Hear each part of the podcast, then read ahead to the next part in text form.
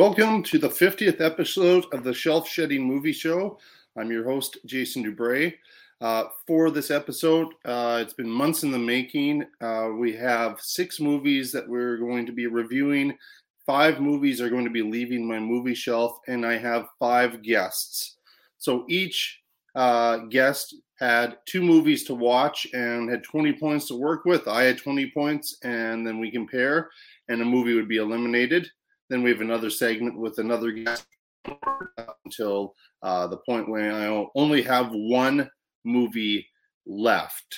The guests, uh, regulars on the show, I appreciate their time and um, especially kind of going back months when uh, the early uh, segments were, were uh, recorded here. But uh, regular guest Kurt Fitzpatrick, Tom Ratzlaff, Kelsi Moser, Carmelita Valdez McKoy, and Rank and Review host Larry Parsons all participate in this uh, once again epic show. And know, each of these segments we end up reviewing Abel Ferrara's The Addiction, Scott Cooper's Antlers, Callie Khouri's The Divine Secrets of the Yaya Sisterhood, Dennis Hopper's The Hotspot, Darren Aronofsky's Mother, and Alfred Hitchcock's Strangers on a Train.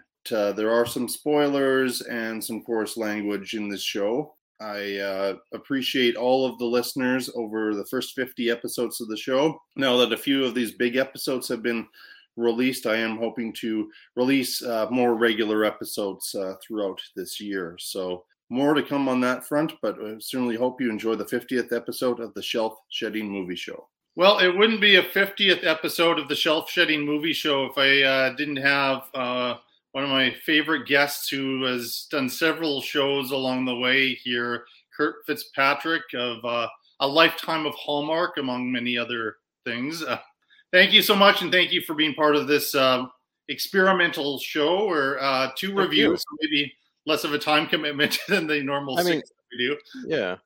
Now you say these kind things, but wait till they hear the movies you made me watch. I well, well, haven't I been through enough? Now we had we, we, we had two well they weren't exactly similar movies but we we actually went through a few for the second movie. The, the first one we're going to review is the divine secrets of the yaya sisterhood which was not the original one we were looking at but we were also looking at what movies are accessible. Uh I, yeah because of where you live where i live i can't lend you uh discs or you know that kind of thing yeah I could do well, that's the, true. You know, kind of based on uh, initially kind of based on the uh, the guest and then what pairs well.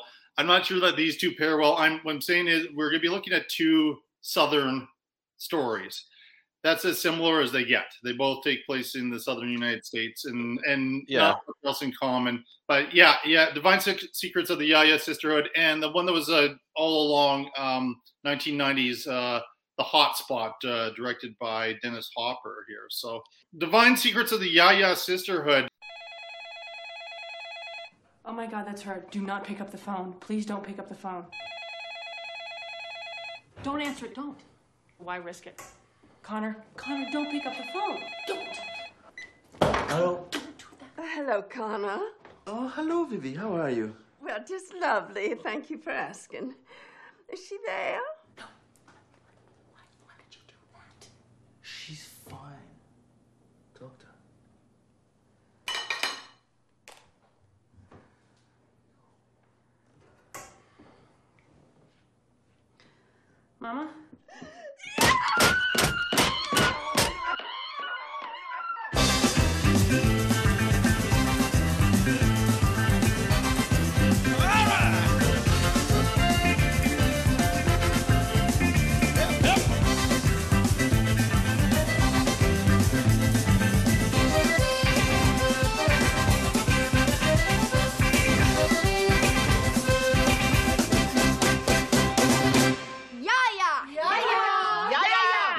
Ja. Yeehaws. Yeah, yeah. I am tired of her tantrums.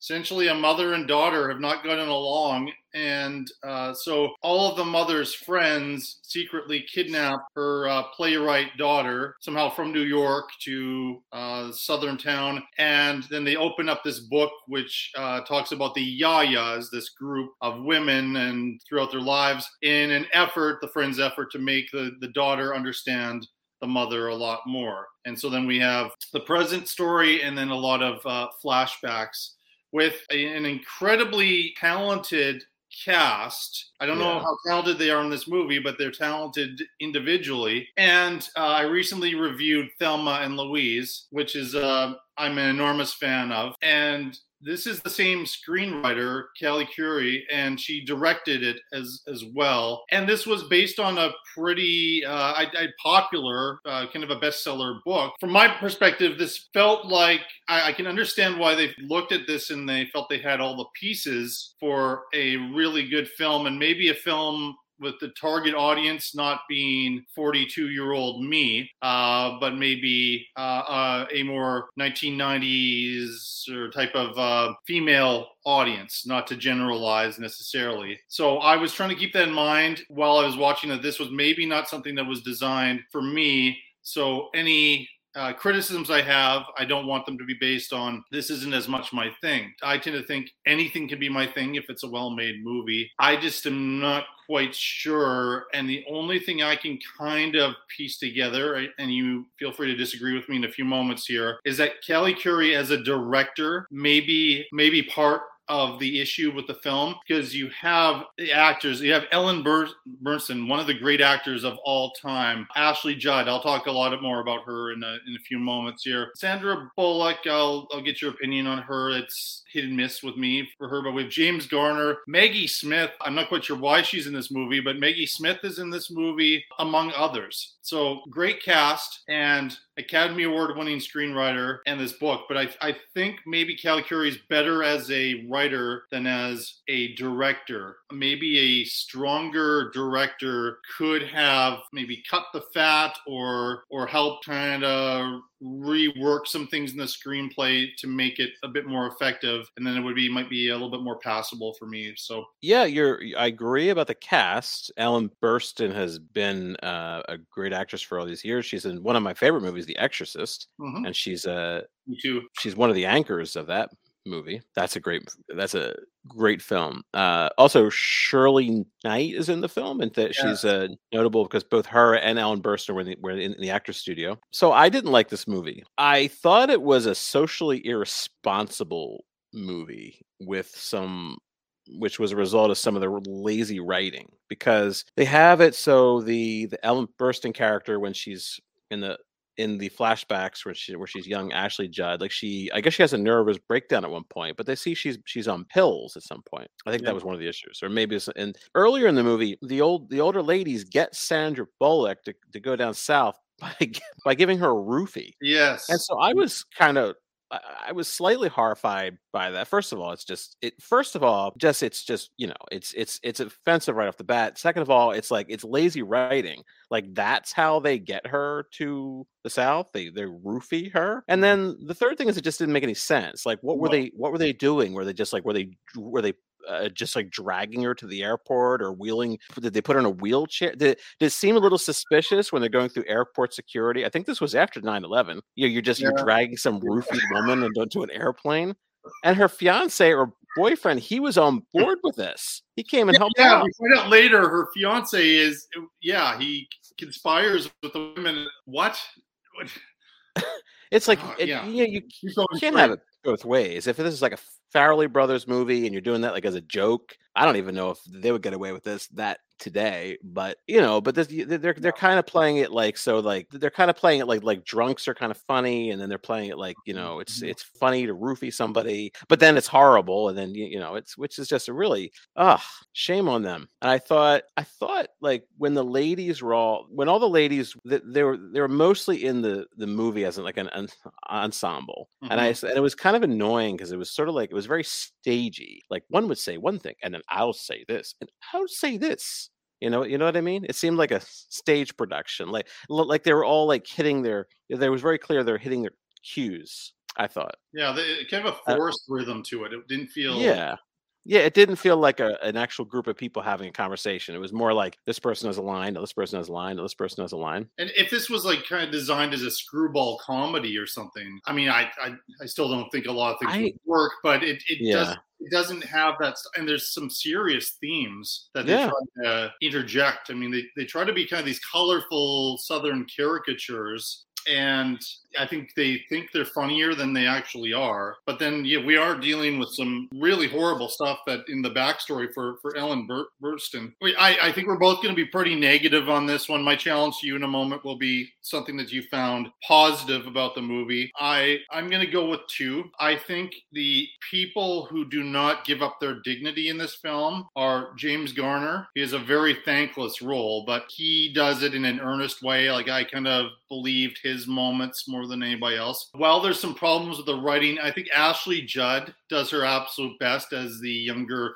Ellen Bur- Burstyn character with her segments. I even to the point of liking that performance, and I thought she she belonged in a better movie. But yeah, that's that's pretty much it. And just a mystery to me is is who decided to cast Maggie Smith as this southern older southern woman and her, yeah. her dialect, like Maggie Smith is never bad, but there were points when I thought like she is bad in this movie. Yeah, I was I was listening very closely because anytime you see Maggie Smith, you know she's she's just she just is so British. She just she just oozes the UK, and you know yeah. so she's just uh so it, it it was a little strange. It was it was a little jarring. to see her now she's a southern woman. I thought ellen i mean ellen burstyn she she certainly did the work and I, I, I guess you know especially i guess this movie was about 20 years ago right? It was out? Yeah exactly 20 yeah was, i, I looked yeah. a moment ago 2002 i i, guess I it was an offshoot yeah. of the 90s i think that's why i said 90s like it reminds me of some of those films that would come out with a, a female target audience that uh yeah. mid 90s into uh the the later part but yeah it was a 2002 i i don't know if it was delayed after 9-11 or because that's mm-hmm. a yeah i if they if they had this all together before that and maybe even shot it before 9-11 then maybe you know it, the idea is ridiculous no matter what. I don't care if it's said in 1962 you're not to be like dragging somebody from new york city to uh to the south without somebody asking questions or noticing this, particularly, you know, how old are the women supposed to be? Like about five women in their 60s with the help of some some man. I mean, you know, that just yeah, it's never going to work. I, I, do, uh, you know, I'm not going to. I know it's hard. I, it was probably even harder 20 years ago. It was harder for it was it's hard for a movie to come out where the leads are a bunch of older ladies. Unfortunately, it's not. It just it isn't. It isn't a good movie. So I do have admiration for at least that that effort. And I think Ellen, I, I you know, I like I said, Ellen Burstyn, she definitely did the work. She just, I, I, I, I'm sure there's a limited amount of roles that big roles that she she can get, especially that you know, just because what's available out there. She's not mm-hmm. going to get the kind of, you know, she wasn't even like you know, like 20 years ago, she wasn't going to get you know the range of stuff like Tom Hanks was going to get, somebody like that, or even uh, Sandra Bullock. Bullock was you know, she was probably in two, three movies a year at this point. A lot of them, in my biased opinion, kind of bad romantic comedies. She's had an interesting, uh, like, if you did a bar graph based on my opinion of her career, I really liked her early on. She was wonderful in this movie that nobody remembers called Wrestling Ernest Hemingway. No, I never saw that. Okay. Supporting role, her and Robert Duvall and Richard Harris. Delightful movie. Wow, I like that. She had Speed, which was a big hit, and oh, yeah. I liked While You Were Sleeping. I thought that was kind of the start of things, but then it seemed like everything after that was trying to repeat the While You Were Sleeping formula, okay. and it wasn't really. I mean, she started to try to do some serious. She was in the odd thriller or something like this, uh, kind of a, a melodrama. Uh, I had kind of given up on her until I saw uh, one scene in particular in the movie Crash, the Paul Haggis film, where okay. I was like, okay, it's she's still in there. There's still hope for her. I'm not a fan of the blind spot. I'm not a fan of the fact that she won an Oscar for the blind spot. I, am just going to be sticking to that. And yeah, as that was after this, right? It just becomes more and more problematic as like that's almost the blueprint of a white savior film. And I just didn't think she was that was that difficult a role for her. Honestly, I loved her in Gravity though. That oh yeah, yeah. almost a one woman show. And so every once in a while, there'll be this blip where she's just absolutely brilliant. I, I didn't have much time for her in this. Uh, the writing wasn't great. I didn't think she was, I was a little bit embarrassed actually for Ellen Burstyn in this movie. I, I don't know. I just felt like, but you're probably right. The, the number of roles yeah. that she was offered at that time. But this was two years after Requiem for a Dream,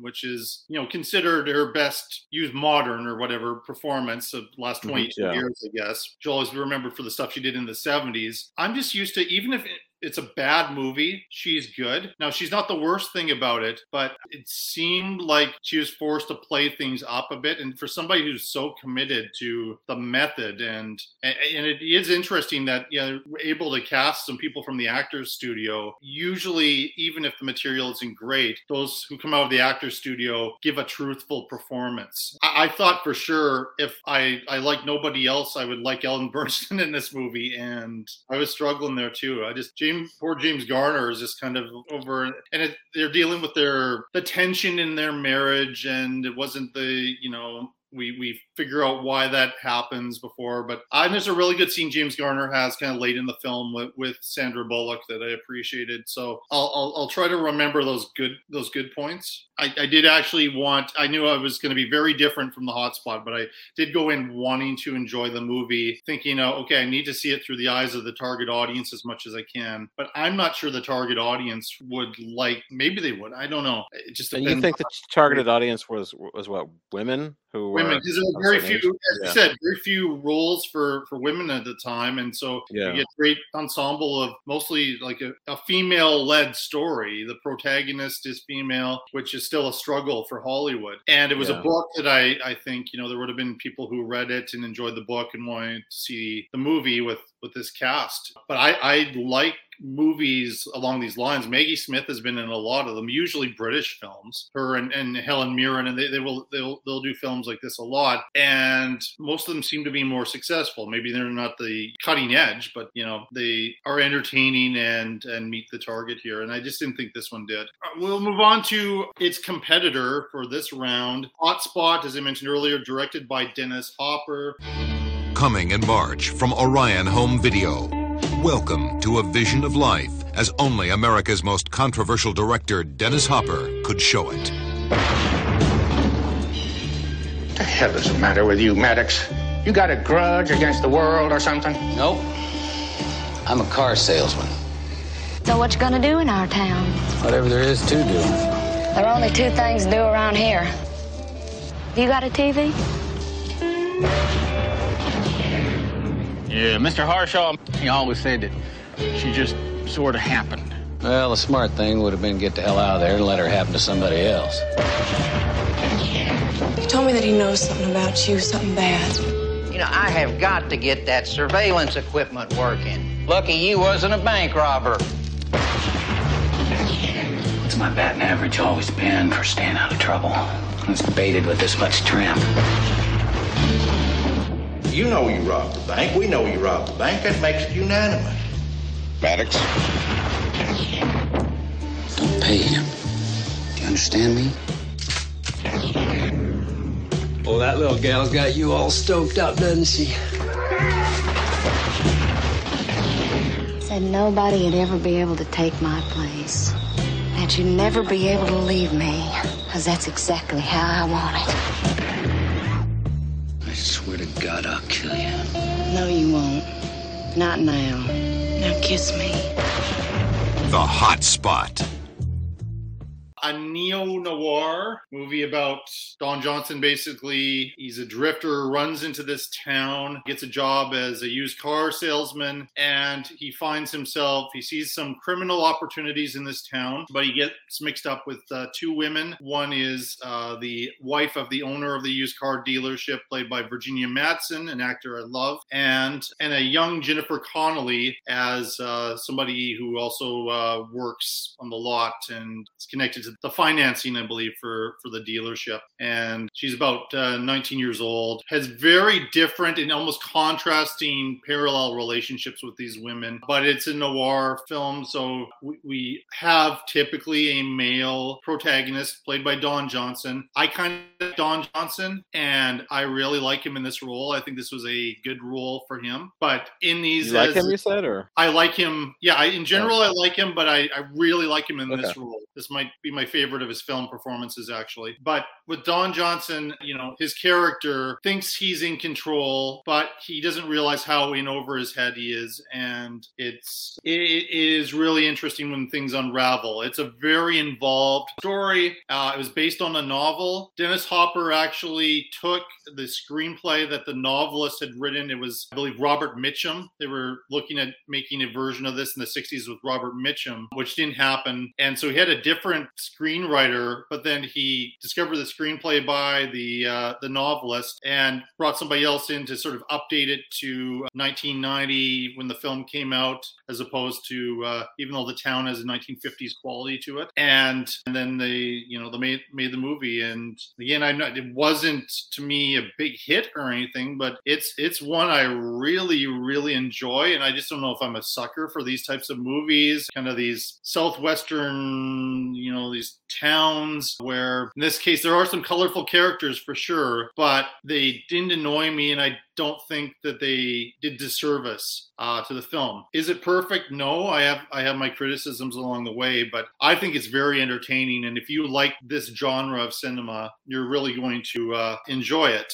I think Dennis Hopper said something that he wanted this to be kind of the the last tango in Paris in the deep south or something like that. I think he he aimed for this to be a very sexual movie, and there is a fair amount of nudity in, in it and a couple sex scenes, but I'm not sure it's quite that. But I yeah, I, I don't know. I had a good time. I've, I've watched it a couple times. I listened to a commentary on it. So, hmm. Kurt, what do you think of the hotspot? Hmm. Well, I guess well, I guess you liked it more than I did, but if it, it, hearing you explain it, I think well, it might be the kind of movie that could grow on me. I certainly liked it a lot, lot more than the Yaya Sisterhood. I mean, it was. It, it seemed like it seems it, to me. It seems a little David Lynch, and I know it was coming off. Dennis Hopper was coming off of Blue Velvet, probably like four years later, I guess. But it also had um, Eraserhead was even in the movie. Jack Nance. Yes. Yeah. So and it so it sort of had the it, it, did have like a to me it had like a David Lynch kind of flavor to it. So obviously, yeah. and I and I saw that before. It had, oh yeah, well Dennis Hopper was in Blue Velvet,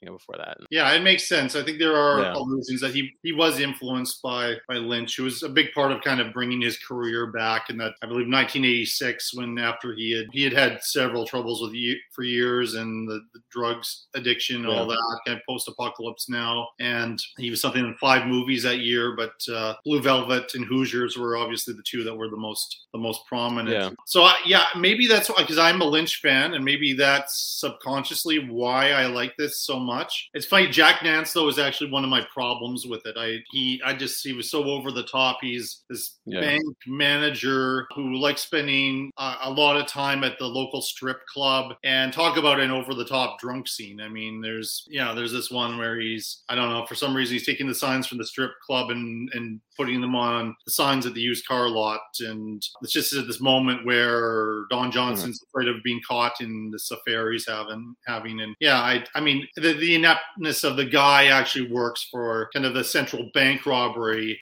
I think I did enjoy it at some level. I, I don't. I'm. I'm not a huge. I, have always kind of wondered about Don Johnson because he he seems like. I mean, he never.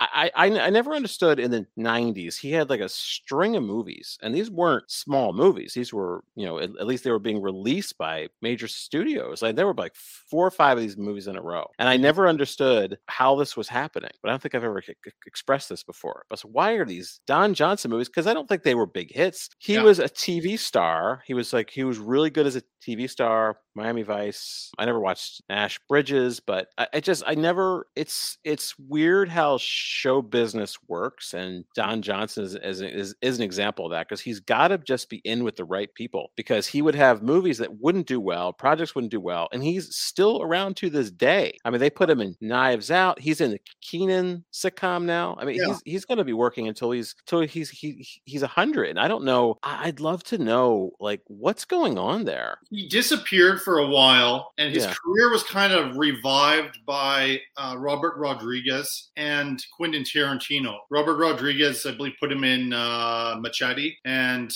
then he showed oh, up okay. as a, a Klan member. I think it was that scene with Jonah Hill in Django Unchained, and that started to get him noticed. And he was in the Watchmen uh, miniseries on HBO. Oh yeah, he wasn't and now he's, yeah. he's, he's he's back and he's getting regular work and like the, now this TV work. This one makes sense to me because Miami Vice had just ended, and that was a that was a big show in the eight, late '80s, and so they thought they had a, a, a genuine movie star. I don't know. I think it was hinted at a little bit. It wasn't somebody who was involved with with the production. It was more of a, a movie reporter who did the commentary for the the uh, Blu-ray I have of the Hotspot. But I got the impression that Hopper and Johnson actually didn't really get along. Very different ideas about the character and the direction to go. I first time I saw this, I didn't really note that. I didn't see any problem. I, I don't think the role's a stretch. I wasn't like, whoa, he Don Johnson just disappeared in that role. I just thought for a character actor like him, this mm-hmm. was a role that that he was perfect for. I guess in the novel, he's was supposed to be a much uglier man, but it does make sense in 1990s Hollywood that they wanted somebody who was like hot coming off of this TV show and was considered a you know quite an attractive man, and for the you know the sexiness factor that,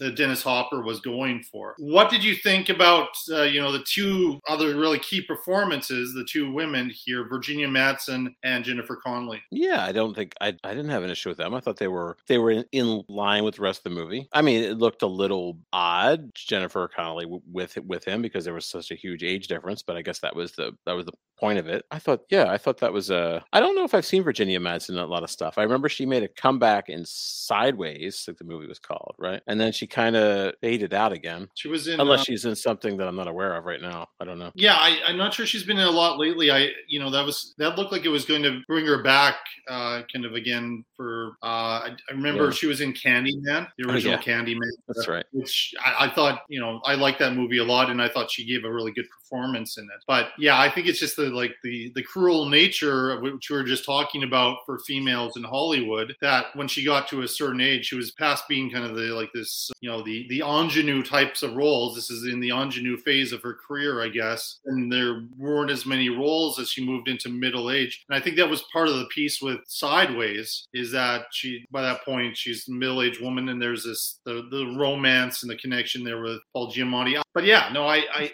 I think and and Virginia Madsen was uh, Hopper really wanted her in the movie. I forget she had she had been in something else that he he saw, so he was he was seeking her out, and Jennifer Connelly as well. I think he he really pursued her as far as as this role. I don't know. I, I it's between the two. I, I I, again, I, I like Connelly, but I don't know if it's just you know I, I just found her character a little bit more complex, a little bit more a little bit more interesting. That she kind of gives off this very naive school girl vibe, but yet she's caught in this really this blackmail situation. William Sadler, who's again another really good actor. I yeah, I like him. Yeah.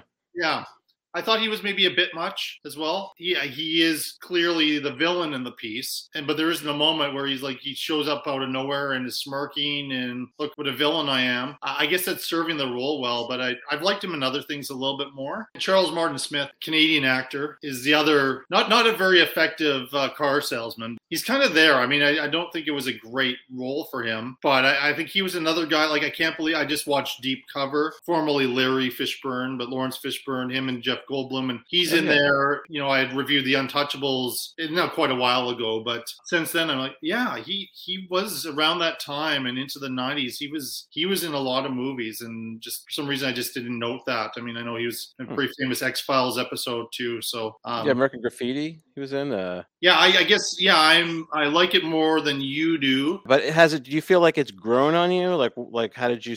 Is this a movie that you saw years ago? Because I, I had no, not, not, seen really. it years ago. No, I heard okay. of it years ago, and I wanted yeah. to see it, and I, I just didn't. I don't know if I was maybe initially I was too young to see it because there is a fair amount of pretty graphic nudity in it. But but then I, I saw it, and it was one of these nostalgia things, kind of a, a blind buy, and I I watched and I'm like, wow, this this is really good. This is exactly what I hoped it would be. And I, I had just watched it, and then um, and then it came up for the show. So then I watched it again, and then the commentary, and I was like, yeah, I, to me this is a solid movie. And I just, but I, I again, I don't know if it's exactly what people were were wanting or looking for. Yeah, I think yeah. you're absolutely right about Don Johnson. I mean, he had one bomb after another, and I think this maybe started that that trend. Yeah. It wasn't that successful a movie. Dennis Hopper himself, he he didn't really have a lot of success as a director. Uh, in fact, he he did a movie around this time or maybe a year after with Jodie Foster that he actually wanted the Alan Smithee title on it. And yeah, so he I, I like I'm not thinking to myself when I think of Dennis Hopper, I think of Easy Rider and and then a lot of his famous acting work, but not as much of him as a director. And I think he does a nice job of directing this. I think he sort of understands the world of this movie and this town. And it's an actual small town they filmed it in. And apparently it doesn't look much different than it did during uh, the shooting of the movie, other than the car lot was a set, apparently. So, all right, points time. So, you know, I think I know how this is going, but we'll, we'll, we'll play it on anyway.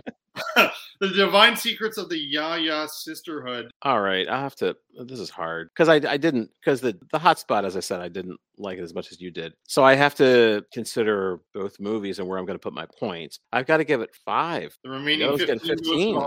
Yeah, but I don't. I, I, I, hate for this to be a boring segment of this episode, but we are exactly alike. I you know I gave. Oh, five. Oh really? Okay. I, I, actually think it was a generous five to Divine Secrets of the Ya-Ya Sisterhood. Yeah, I tell you, if it was and 15 to the Hotspot, so clearly 30 for Hotspot and 10 for Ya-Ya Sisterhood. So here is the DVD copy. Uh, I think Ooh. I got it at some sort of a garage sale or something like that with a bunch of others. So, what would you like me to do with the Divine Secrets of the Ya-Ya Sisterhood? Send it to Maggie Smith with a little note that says, I'm sorry for your loss of good decisions. is gonna be a bunch of work on my part, you know. well, do you want something easier to do, or? Well, no, it's it's just I I just saw her last Sunday, of course, so I have to wait another month before I can you know, travel uh, to the UK to you know. All right, so I guess you can't really do that. No, so I, I can do that. that. I I can do that. I'll send it to. I'm sure she has. Want to do that? I guess you could give it to you know give it to um. Could you give it?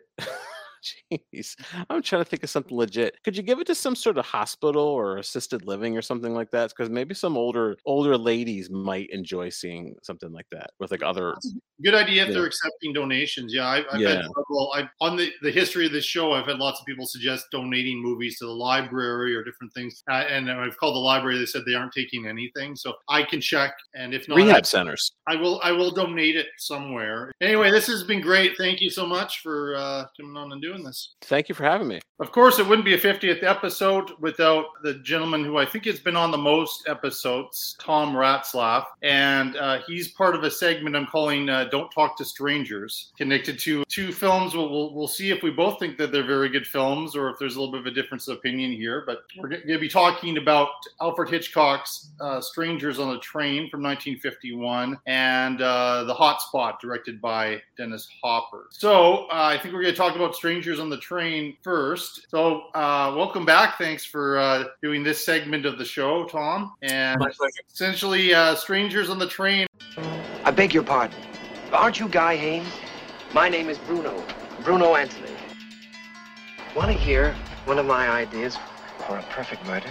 Two fellows meet accidentally. No connection between them at all. Never saw each other before. Each one has somebody that he'd like to get rid of. So, they swap murders. Crisscross. I may be old-fashioned, but I thought murder was against the law. You think my theory's okay, Guy? You like it? Sure, bro. Sure. Now, everything didn't go smoothly. She doesn't want the divorce. But you sound so savage, Guy. Sure, I sound savage. I feel savage. I'd like to break her neck. Now, who did you say this is? Bruno, Guy. Bruno Anthony. Don't you remember on the train?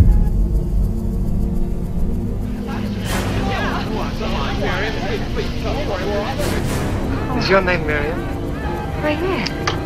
How did you... Help somebody, help! Guy. Are you trying to tell me? Why, you maniac! But, Guy, you wanted it. There seems to be no way of diplomatically breaking tragic news. It concerns your wife. She's been murdered. Miriam murdered? She was strangled. You're just as much in it as I am. We planned it on the train together. Crisscross. How did you get him to do it? He's a maniac. I met him on the train going to Metcalf, and now a lunatic wants me to kill his father. Bruno, I've decided to do what you want. I still think it'd be wonderful to have a man love you so much and kill for you. Well, then am I correct, Mr. Haines, in assuming that you have no intention of going ahead with our arrangement? None whatsoever. I don't like to be double-crossed. I have a murder on my conscience, but it's not my murder, Mr. Haines. It's yours. I'm not going to shoot you, Mr. Haines. I'll think of something better than that. Much better. Better keep on your toes. Something funny's going on. Guy Haines is taking chances I've never seen him take. Excuse me, madam. I need your help. We're chasing a man.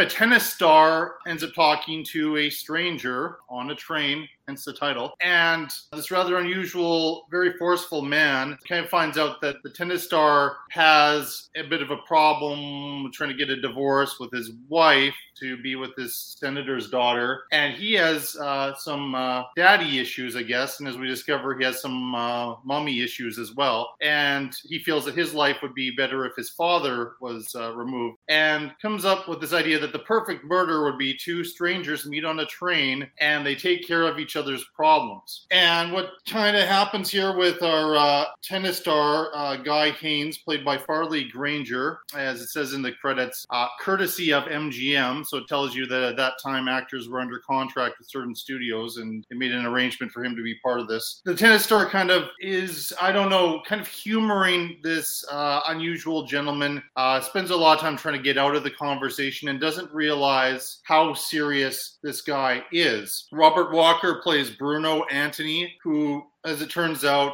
is a very entitled person, comes from a very, very wealthy family, uh, loves his mother, but uh, would like to see his father gone. And he has misinterpreted this conversation into being an agreement that they were going to murder each other's problems. And that's where we go as things get more and more complicated uh, through the story. So I, I, know that we've talked about Hitchcock before uh, with a, an even older Hitchcock film that won Best Picture that you didn't like at all, and I liked quite a bit more. I am getting the sense that we're going to be maybe in a similar place with this one here because uh, it's not a I wouldn't call it Hitchcock's best, but I've I've always enjoyed this film. I've enjoyed this concept for a thriller. It has been used in some uh, subsequent films where, where, where people meet, and I, I, think it was influential in a way. And it looks really good, and uh, the performances are strong. And Hitchcock filled with all kinds of technical tricks uh, to make this a, a really interesting film visually. So that's where I start with Strangers on the Train. What do you think, Tom? Well, first, I'm, I'm going to start by agreeing with you about a couple of things. One of them, you know, you mentioned the interesting tricks. I believe, didn't Strangers on the Train win the Academy Award for cinematography? That would have been in the following year, I guess. But it, it was uh, it was definitely nominated. Yeah, it was nominated. It didn't win. I don't disagree with that Academy Award nomination either. I mean, uh, there are quite a few things about the film that are positive, as you mentioned, the performances, especially given how how melodramatic the approach is generally. For the most part, the actors got us past that. Maybe not so much with some of the um, the minor roles, but I think definitely all of the the principals had pretty strong performances. You have to not condemn them for working in a genre that was given to them. Condemn them if they don't succeed in that, or if they do a crap job of it. I, I don't think they did. And certainly, the novelist who wrote *Strangers on a Train* deserves kudos just for the, even if only for the fact that the novel had so much of an influence on so many other stories and films and plays. Definitely the fact that Hitchcock made a movie, I think the first one, wasn't it? The first uh, version of Strangers on a Train. I know there's been at least one sequel, hasn't there? He, he recognized something positive in it and achieved some of that. Where my biggest criticisms come are especially later in the film when everything falls apart in ways that seem like a contrived effort to get to a certain ending rather than something credible. The single biggest moment of disbelief for me was that police officer shooting wildly into the crowd. It's such an important moment in the plot, and yet it seems so completely unbelievable that police officer would do that. And then it's like the others are rallying around him and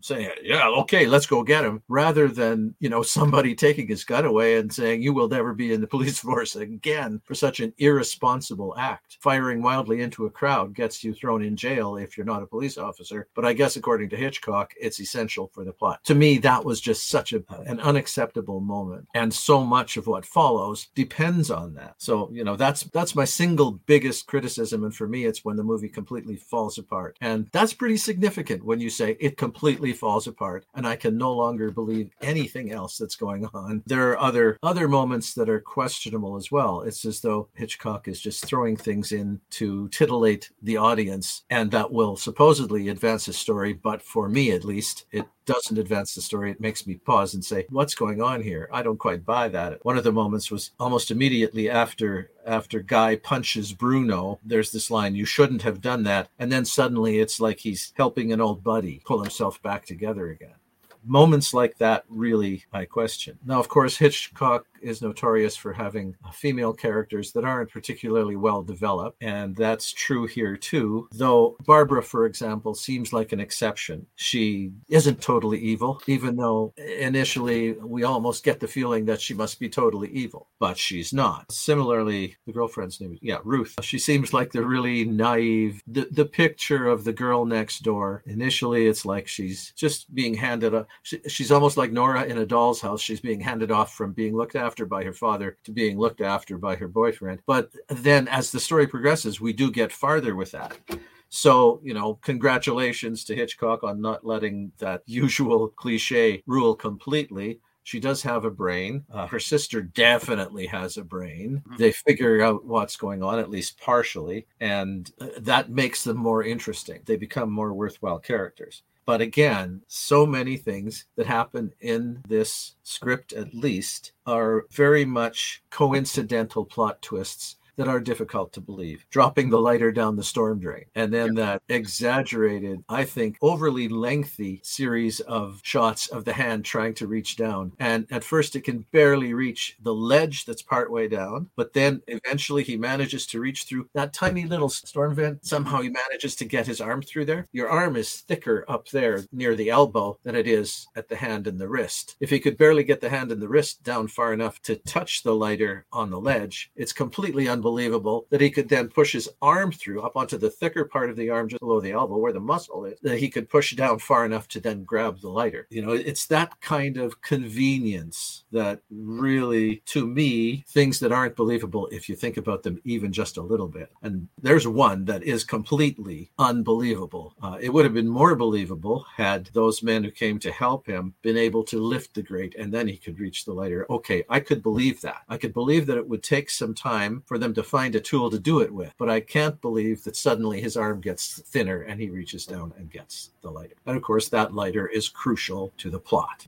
I, I don't know, like in general, do you like this genre of cinema or or not? Well, it's well done, yeah. Okay, yeah. I mean, just just because it seems like any one of these suspense thrillers, if we actually break things down, and I mean any of them, the best of them to the the weakest, if we're going to be analyzing it to that point, we're going to run into several problems. Yeah, there are things that would be completely unrealistic, obstacles for the characters. Uh, I think you know, I agree. It would it would have been simpler in some ways to have them lift that storm drain or whatever and then try to get the lighter out that way and would have solved the same problem because one of the things is it, you know bruno has such a head start. So we have to have a, a certain length of time here because all the time in the world for bruno to get on the train get to the town get to this fair and go out to this lovers lane island where all of this this uh, murder happened to drop off this uh, incriminating evidence what did you think about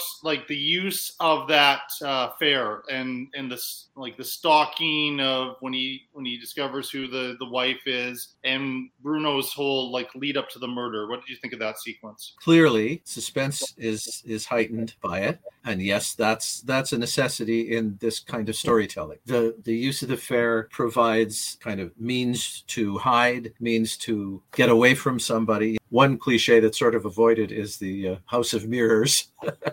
we don't see that, which we see in too many others. As a vehicle for providing that kind of suspense, it certainly works. It's uh, it, it's also a way to further delay Bruno getting into the the boat and you know getting to where he wants to go because of course there's so much going on and he's recognized. Even that by the way is a little questionable isn't it? Suddenly this guy the, this carney recognizes him out of the other i'm talking about earlier in the film like when when the murder of the wife happens. You're oh, talking sorry. About, you're talking about later for sure and you know yeah, spoilers for the movie that there is the, the carney who runs the you know these these boats going out to the Lovers Lane Island who spots him, and, and so that's the part you're talking about a little bit. And there's this idea that since the murder, it's a really people are just flocking to go see this place, which I actually believe, and yeah. so we have to wait in this long line, and in, in the meantime, the carney spots Bruno. Sorry, yeah, it's a it's a way to delay things even more for sure. But when it came to the, the key murder in the film, though, there was a lot of stuff I liked about that that sequence. One I just liked, and it felt it felt all Hitchcock to me, and this is what I like about Hitchcock. You might not have liked this at all, but when Bruno bumps into this little boy, and he and the little boy does a like bang bang, like pretends to shoot him, and Bruno is annoyed by this and pops the kid's balloon. I like that moment. You know, it it's it was an opportunity for uh, Bruno to seem more human, but instead he's more the other kind of human. Either way, it's believable. You know, I, I like that bit, and then later on when when he, he's in the boat like chasing after these these two men who are with and that's part of the whole reason for the divorce is that is that this wife cheats cheats on the tennis player all the time. Originally we think it's oh just because he wants to go with this other you know the next model or something like that and then we find out no she's a really manipulative person and he's he's following them and they go into the tunnel and there's just an absolutely brilliant shot where we see their shadows and we see him creeping up. And then yeah. his silhouette seems to cover them. And then it cuts to this scream but really it's and we think oh god did the murder happen right there? But really what it was was just screaming because you're in the dark tunnel as people do at, at things like that. I, I, think it's just a beautifully directed sequence. There are other touches like there, there were a lot of shots that, that the use of glasses you know and when her glasses get knocked down and we see she gets choked and we see her being murdered from the perspective of the glasses. I mean, that was not an easy sequence in the 50s to actually make happen. That's where I kind of go like a ambitious choices that Hitchcock would make as a director uh, and wonderful cinematography. At that time, they they distinguished they had a black and white cinematography category and a color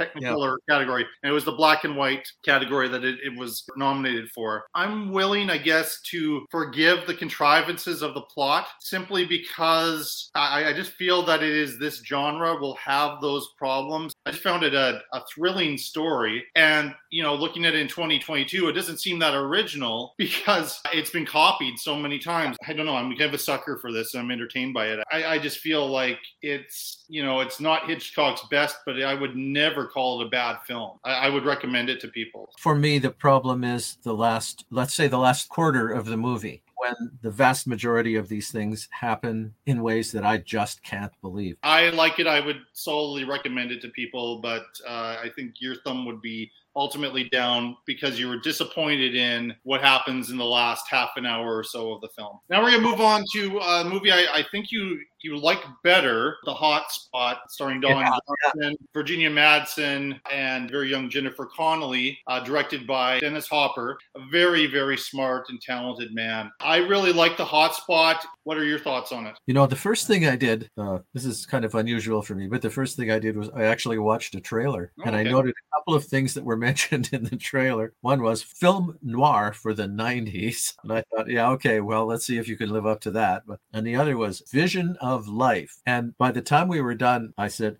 yeah, this absolutely is film noir for the 90s, as good as the best of the the classic film noirs, you know, the Maltese Falcon, and also a vision of life that maybe I don't necessarily agree with, but I can certainly see evidence of, you know, this being a legitimate legitimate view of life, even if it isn't mine. It's really dark and it's definitely not a happy ending, even though they ride off into the uh, sunset, sort of figuratively speaking. They drive off, but it isn't the two we expected to be together through most of the film. We had a little chat about this just after I'd watched it this, is the only time I've ever seen it. My initial thoughts as I was watching the first, well, let's say the first 15 or 20 minutes, is definitely they were relying on cliches. And then, of course, as the film progressed, felt more and more respectful, let's use that word, of Hopper for the way in which he just so sometimes gently and subtly, sometimes obviously, undermines the cliches in ways that don't look like he was trying to undermine the cliche. He was trying to get us to see things superficially and then to look deeper and then to look deeper. So, you know, from that perspective, I think he was highly successful and I never felt manipulated. I felt myself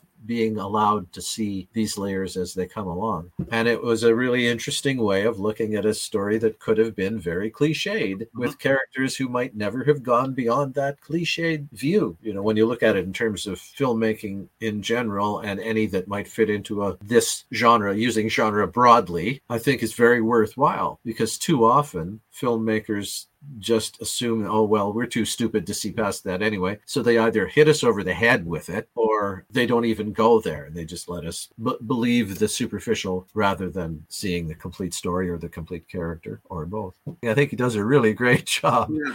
of undermining the cliches and showing the truth beneath them and around them. I think there are things that I still, I've watched it a couple times now where I still need to think about or some, some contrivances, I guess, in the plot, which are, or some performances, which I think are are a little bit too much. But I, I think our main three performances are just solid. Some of the other performances go range from good to uh, I don't know if I can buy, but because I'm having such a good time with the story, I'm going like like the plot contrivances you mentioned with Strangers on the Train. I'm willing to forgive a few things because I'm having a good time with the movie. Uh, there, are some performances that never get past the cliche. I assume that's some of the issue, uh, and a couple that are just not well acted. They showed up, they prepared for five minutes, they did one take, and at least that's how it feels. There is one scene in which I definitely felt they needed to do more work to prepare, but this might be on on Hopper more than on anybody else. The fire, the questionable questionable depiction of the fire, these burning boards looked like one dimensional, like fence boards mm-hmm. burning, flying through the air. I've never seen any film, whether it's news footage, documentary footage, or any of the firefighter movies and TV shows we've all seen. I've never seen that kind of thing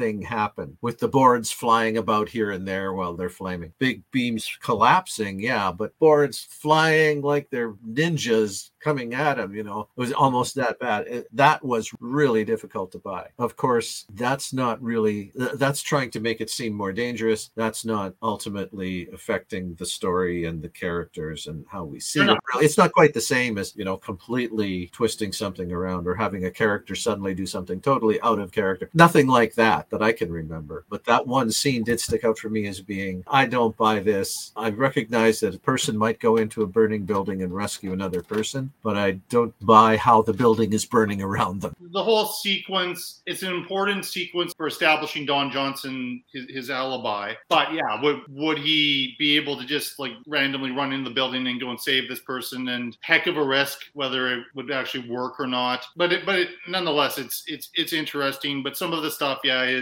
for heightened tension. Frank Sutton is a key character played by a really good actor, William Sadler, and he can play appropriately big when he needs to. He was in uh, the Shawshank Redemption and some other films too, and he's he's a, a character who's blackmailing Jennifer Connelly. I thought he was fairly two dimensional and he would kind of pop up conveniently out of nowhere. But we do see that type of character in film noir. It's really the actor's fault. It might be a little bit on. Uh, this was based on a novel called Hell Hath No Fury by Charles Williams. There may have been a couple things with some characters that were lost in translation. As I understand it, the original cut of the movie is four hours long too. So maybe yes. some of my problems with some of the secondary characters would be sorted out in a, a really elaborate but probably hard to watch director's cut or rough cut of the film. It's a film that does at times feel like that might have happened, particularly in the, in the case you mentioned, but you know, in a few other places too. I do remember thinking, "Oh, well, that's convenient. It's not unbelievable that that character is there. I'm wondering why is that character there? You know, like I, I want to know. Oh, wait, now we're on to this, so never mind. You know, it was just that kind of a quick thought, not even enough time or uh, significance for me to want to write a note about it. But why does he happen to be outside the car dealership after Harry has uh, had sex with uh, Virginia Madsen in, in, the car? And th- there's a key uh, kind of sex scene which leads to a murder towards the end of the film too, where and uh, there's some plot contrivances there involving information Don Johnson doesn't have that I'm not sure how he would get things mixed up. There's a shoe involved, so that sort of makes it make sense. But just the whole cutting and it's a very rushed type of a,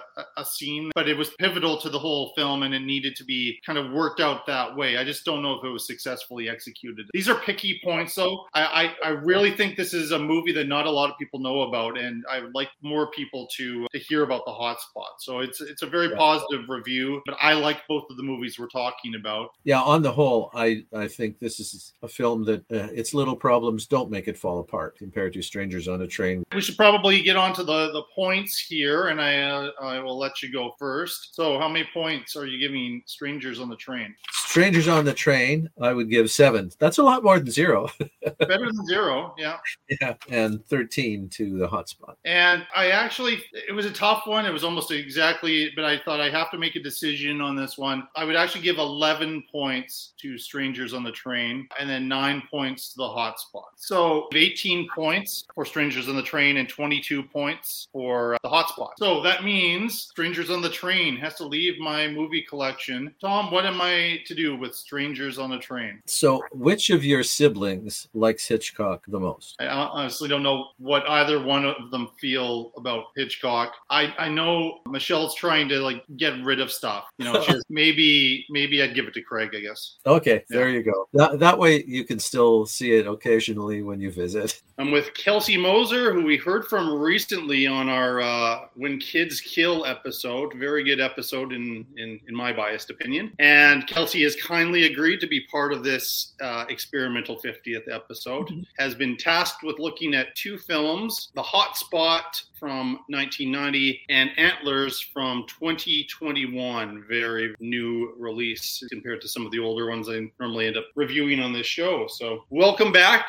Thank you. Thanks for letting me come back. Oh, you're always going to be welcome. So, we decided to talk about, we went in order of release. So, we're going to start off with Dennis Hopper's The Hot Spot. Don Johnson getting himself into all kinds of trouble in this uh, small town. What did you think about it? Well, I will say, like, I definitely, like, it took me a little longer to watch it. I kind of watched it in chunks. It's not a genre that I tend to gravitate to. I mean, like, I thought that I really like the music, actually, like the soundtrack. The more I watched, the more I was paying attention to it. And like it's just constant. And it's really good. Like the soundtrack was really cool. I don't know. I really like the music. Jack Nitzsche, who also did mm-hmm. the probably the most famous score was for One Flew Over the Cuckoo's Nest. I think likely had a, a pretty good relationship with Dennis Hopper because of course mm-hmm. just going back to the 60s and 70s, and so Hopper probably got him uh, on board to to do the music for the film. It was harder harder to get into. I think I just I don't know if I have. I think I was watching it and it was a lot of stuff, like a lot of the things that I was seeing. I'm like, okay, you got the femme fatale, you got like the the guy who's he's got the femme fatale love interest, but he's also got like this young thing that he puts up on a pedestal who is everything good and and sweet and he just needs to get this one break and then he can be with the good girl but yeah it, it's i it just didn't hit for me. And it very well could just be that i don't know some subtleties of I think the actors did great. I think they did fantastic. I love jennifer connelly. I guess i just i just wasn't as into it as i would be other yeah. movies. It's just not a genre i gravitate to and that's okay. It depends on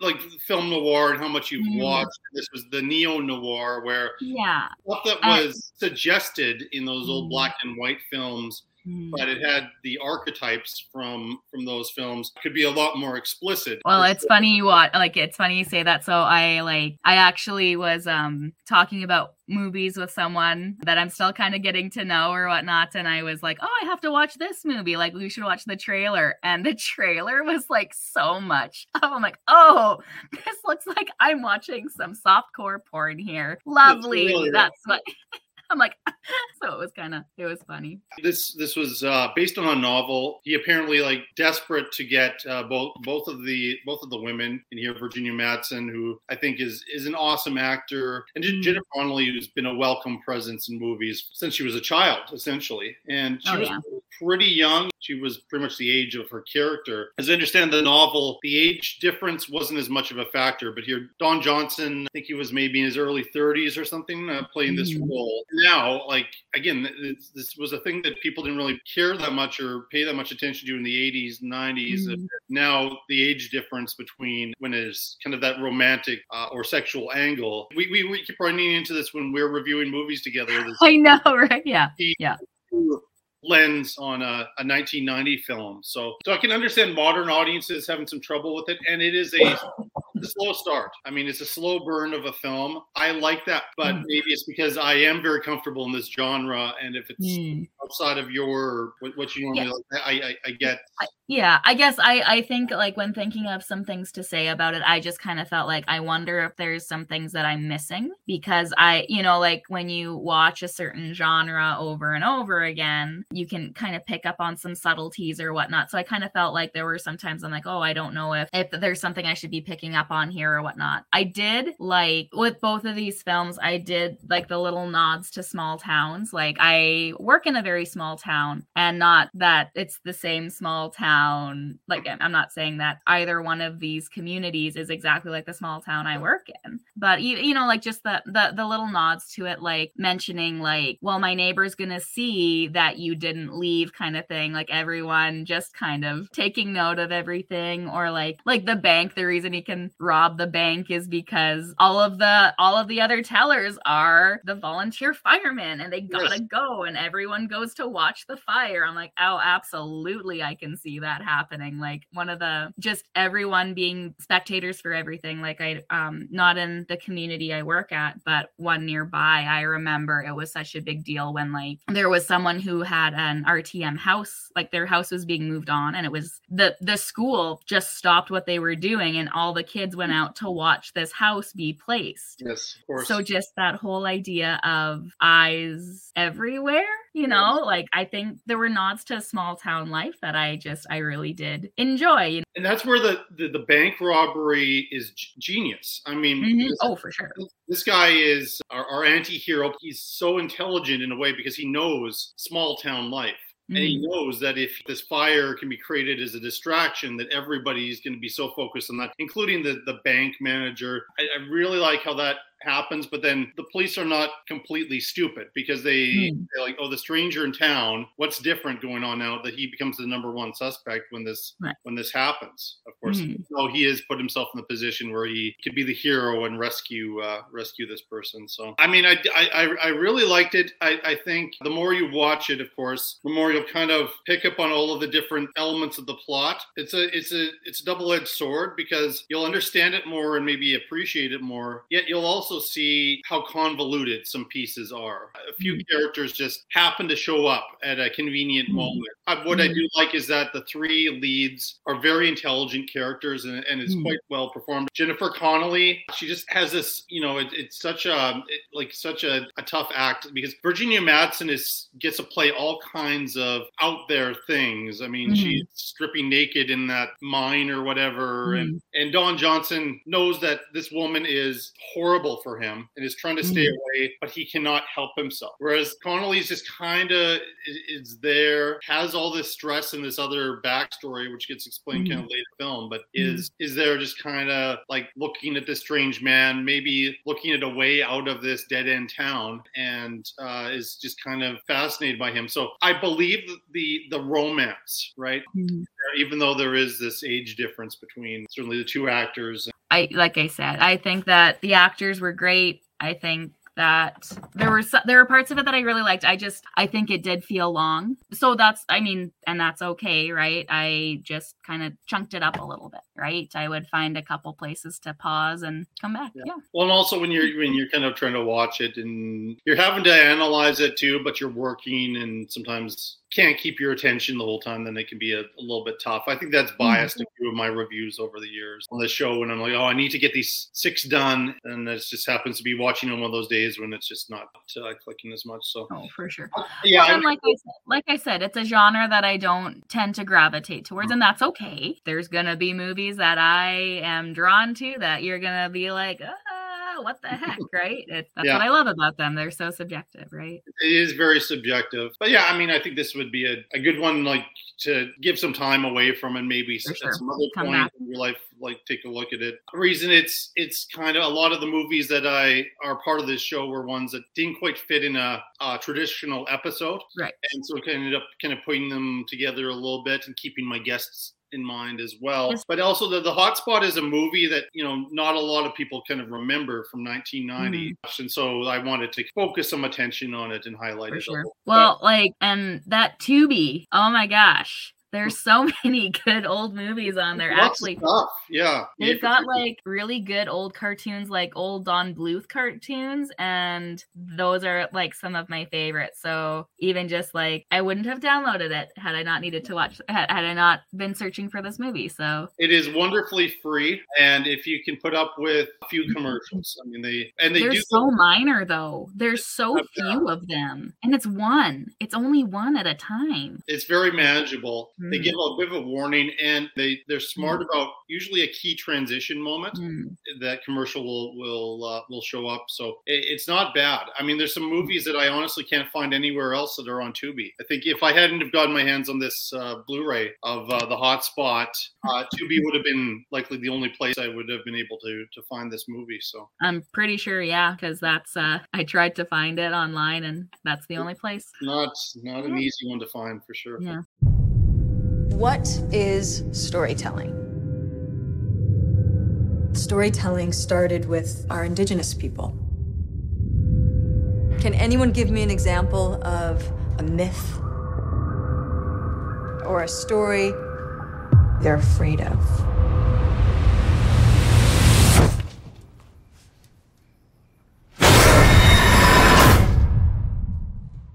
Lucas.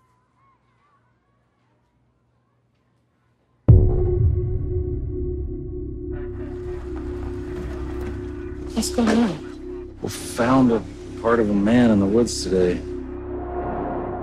Part of the man? I guess the other half was found in the mine. All this has got to be an animal, right?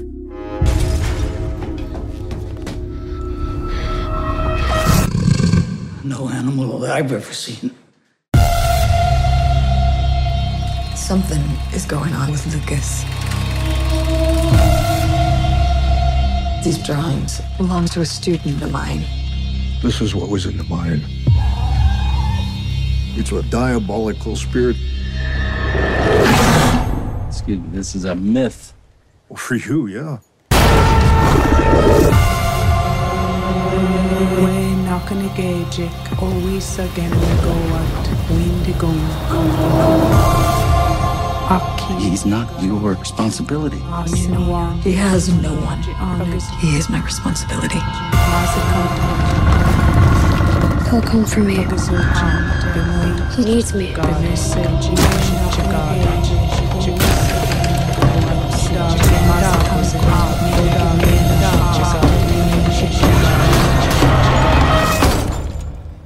He's here.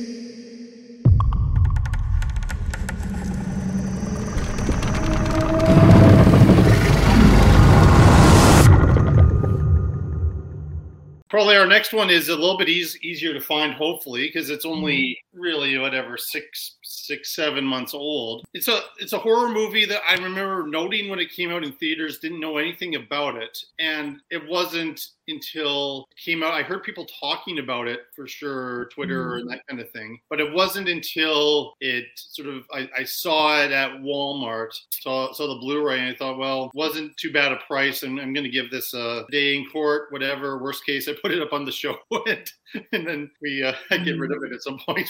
And I, I've now watched it twice, and the second time I appreciated it even more. Like what mm-hmm. you're describing about watching the hotspot, and the first time I watched Antlers, and I wasn't in critical mode. I was just watching it to watch mm-hmm. it. I was a little bit tired, and there were a couple of things I, I liked it enough, but I, I just wasn't mm-hmm. picking some some subtleties. This time when I was a lot more focused for reviewing it for the show, I appreciated it a lot more, and I think it's it's going to catch on. I think it's going to be a bit of a cult film for for years to come, and it, and not that it's a, like a over the top or, or goofy horror movie. It's quite actually grounded and down to earth. Set in a, mm-hmm. a small town in in uh, the state of Oregon, and a middle school teacher played by uh, the wonderful Keri Russell uh, from The Americans and Felicity and, and, and, several shows. And her sheriff brother, played by uh, Jesse Plemons, who tends to show up in like every movie that you see now. And they uh, become embroiled with a very enigmatic student that she has, who in the town they kind of know the father as being some sort of a meth dealer, and he's been you know in and out of prison type of thing. No mother in the picture. That there's this other brother who hasn't been going to school, and they don't know quite what's the story with him. And what's going on in the house and some of the dark secrets lead to a terrifying encounter with an ancestral creature. And they start off with very much we're going to be grounding this film in indigenous lore. They proceed, of course, to tell a story which features predominantly white characters, but we do have the wonderful actor Graham Greene shows up as the former sheriff. And I'm happy to see him in any movie. Most famously got an Oscar nomination for Dances with Wolves many, many years ago, same year that the hotspot came out, actually. But he's a little bit of an exposition machine, and he's giving the background of this creature where they're fi- finding these these antlers, and it's quite obviously it's not a deer or anything like that. And there are people being found in the woods later on in the house that have been totally destroyed, like almost like their skin has ripped, been ripped off. It, it provides you the gore. It provides you uh, a lot of creepiness. I think I did, even though I had seen it before. There, w- there was a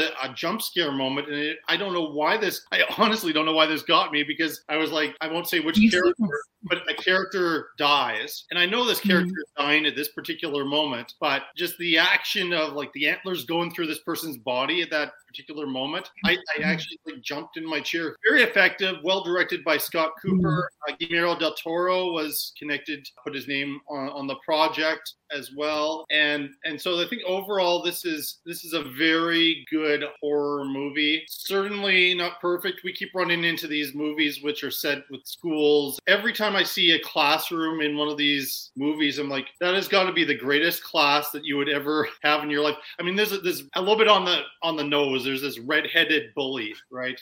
He certainly gets his come up, which again I sort of liked because it's fiction. The mm. it happened, I wouldn't in real life be happy with, but but like why he had to be a redhead, I, I don't know, but you know, uh, but he just he just looked like uh, you know one of those typical bullies that you would see. Oh, yeah. Even with that, this is a pretty good class that she has. Like at, at one point, I think they're supposed to be grade seven. They're twelve year olds. Uh, I don't know if you noted what they were watching. Like a, a film, like uh, it was like on a projector. Like uh, yes do you know what they were watching? Oh gosh, I didn't pick up on it the first time. When, so. you're, when you're saying it, I'm like, I I re- I remember, but I'm not. I'm bl- I'm totally blanking. It's a film version of Othello. so, oh my god! Yes, showing, yes. Oh, yeah. Desdemona's death scene that's playing yep. while this other yep. stuff is going, which oh is, I mean, they do so many cool things with the cinematography in that sequence mm. and all that but why are they studying Othello in this class? And where mm. did these kids come from? Because other than this one boy, they're like magic. And they're supposed, oh, to, be, supposed to be a, a, down and out town, lots of people laid off mm. and a lot of difficulties. That part is not all that realistic, even though they try to, this is a more grounded horror movie, even though it is yes. a, creature feature. So anyway, that's me mm. poking a few holes at a film that maybe I shouldn't be thinking that hard about. But if you're a horror genre fan, I don't see you not liking Antlers. I, I just mm-hmm. I, I, mm. cannot see that being a possibility. it, it is okay. it is a solid film. A victim of COVID. I think it was t- shot like 2 mm-hmm. three years before it was actually mm-hmm. released. Mm-hmm. But I'm glad it was released and happy that I have a copy of it here. So I will say, so I I really did enjoy this movie. I thought I agree with you. I like as a horror movie. I I do. I really do wish that, and I wonder. I maybe it's a wonder. I wonder when you're borrowing or when you're telling the story of a figure from another culture. I think it's really important to understand the context and understand the story behind it and really pay respect to that culture. I wish that maybe there was more representation other than just, you know, like there there is the whole trope of like you have the one person from that culture being like the sage wise man kind of thing and then then ducking and that's the only that's the only um interaction with it. I do I wish there was more of that that that kind of made me think i think it's important to be aware of right that doesn't mean that it's not a like a really well done movie but i, I think that it was something that I, I took note of like there is it's telling a story that is not sorry not not there but like it's it's telling another culture story that respect is really important i wish there was maybe more representation but i also really like Keri Russell like yeah, really, she's always good and uh, yeah. she, she, is spectacular in this role yeah. jesse yeah. Plemons, I, I, I liked him enough he's the sheriff because nobody else wants a job in this town, and he's mm-hmm. totally in over his head. He doesn't yeah. he doesn't have a clue what to do. Mm-hmm. Yeah, and then he has both of both of the siblings have have this past and this mm-hmm. this abuse that has happened for yeah. both of them that they both have dealt with in different ways. For mm-hmm. Keri Russell, she she went mm-hmm. to California. Now she's come back and living with her brother and back in her childhood home. And he had to stay behind, and so there's some guilt. There's some nice complexity there. Jesse Plemons' character is so passive aggressive, and, and it, it, it's subtle. It's I like how it just kind of sits there. And then this incident happens, and then it brings up some stuff for for for both of them. In particular, like this notion of Keri Russell trying to kind of save her student. This is her favorite student. She's trying to. They have this this scene where she's followed him because she's curious about what's going on with this kid, mm-hmm. and mm-hmm. buys him an ice cream. And, and, at the end of it, the, the nice touch in the writing there is mm-hmm. is the boy says her, "Don't follow me anymore." This whole time I knew you were following me. You didn't happen to mm-hmm. just be by the ice cream place. So there's there's there's a lot of, of good stuff there. I just overall, like Keri Russell's performance was my oh yeah favorite. About the the creature design and the effect. I think this is another one where I, I am starting to complain more about digital. It's not the worst. Sometimes it looks okay. Other times it doesn't look great. I think that the fact that they did kind of go for that, maybe it was just the TV I was watching it on, that like they left enough up to the imagination. You'd see the antlers or whatnot. Very rarely did you get like a full on whole shot of it. Like, and I think that that's probably best. I think that that would have been a little bit of overkill if they had a lot of like pan out and you get a whole vision of the the whole thing like that probably would have wrecked it a little bit. So i was fine with it. I thought that the um the crawling out i don't know like it's it's definitely it has its moments of over overkill for sure but it wasn't any like anything that i noticed more than a lot of creature features right? I mean there is an element of you gonna see it right? I, I thought i saw like more than i would have wanted yeah. but what i saw just just the effect took me out of the movie. But when we have the actors and we kind of got that mm-hmm. effect with like uh, kind of their, their backs started glowing, like kind of the hybrid of the human being with with this this creature. Mm-hmm. I, I, mm-hmm. thought that looked good. That that seemed to work well. Yeah, I really like. I mean, like there's there's a lot of like references to like addictions, and you know, like this is oh, it's so bleak in that town. Like it's the town is struggling. But I did. I think what I appreciated is the fact that like you know that okay, so this is a kid who's found this is a family who has struggled. This is a a family who, like, clearly the dad is making meth. He's a drug dealer, right? But I appreciated that there were moments of like, he wasn't an irredeemable, like, horrible, like, I just don't give two shits kind of thing. Um, like I don't know, like when the when the transformation starts, the you can tell that there's love. I think I like. I think sometimes, like you know, we portray families that are struggling with addictions and with with that as parents who are struggling as irredeemable and like terrible people. But you can tell that there is his first thing when he started getting sick was he locked himself away, and so there's. I think that that was something I appreciated with. I think just like having worked with families that maybe are going through similar struggles. It doesn't mean that they're terrible people. They're struggling and they're doing their damnedest to. There's that doesn't mean that there's not a lot of love. It was a it was a moment I really appreciated. It just that hit co- kind of close to uh, some experiences I've had or seen in some years. So I I thought that was good and I appreciated that. Yeah, I, I think that that whole piece is very well yeah. handled. Oh, I, just I, like the gut wrenching. Like they're trying so hard. You got this kid who's trying to like, and it doesn't it doesn't take away from like the fact the kid has clearly like there's stuff that's going on that's not okay, right? And like the you have a kid who's there's that parentification, right? Like he's taking care of his dad and his brother kind of thing, right? That that's not okay. They did a really good like that portrayal of like addiction and struggling families was I think handled really well. Yeah, in both movies, the portrayals of the towns are, are, mm. are solid. I have a feeling like Antlers 2 would be a thing that would happen. Uh, yeah, I don't really want it to.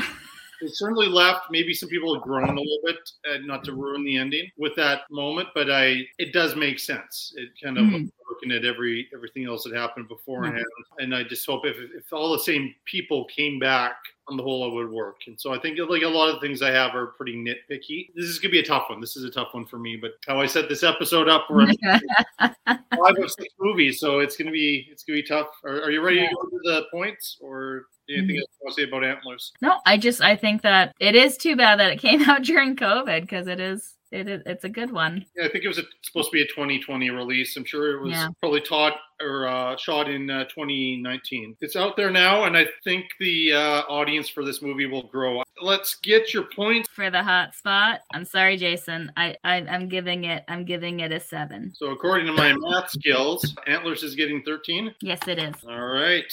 This you gave me a horror movie and one and and and like a, a horror movie I really like, and I already knew I really like. Hot spot. The distribution of points was was similar, but just reversed almost. Mm-hmm. I gave the hot spot 12 points, and I gave Antlers eight points. So this is how close it is by two points. Antlers has 21 points. Hotspot has 19. So Antlers, I am keeping, and the Hotspot has to leave my movie collection. Oh. And you get to decide what I do with the Hotspot. You get to decide what you do with the Hotspot. Go to a small town bar and leave it in the bathroom or something like that. Go to a small town bar and leave it in the mat. Leave it. Leave it on the sink counter. That's that's my challenge. Yeah, that makes sense. Yeah. All right. yeah. I, I, haven't been in a small town. I don't even know if I have been in a small town. but yeah, when when it happens, you know. when uh, it happens, yeah. When it happens, yeah.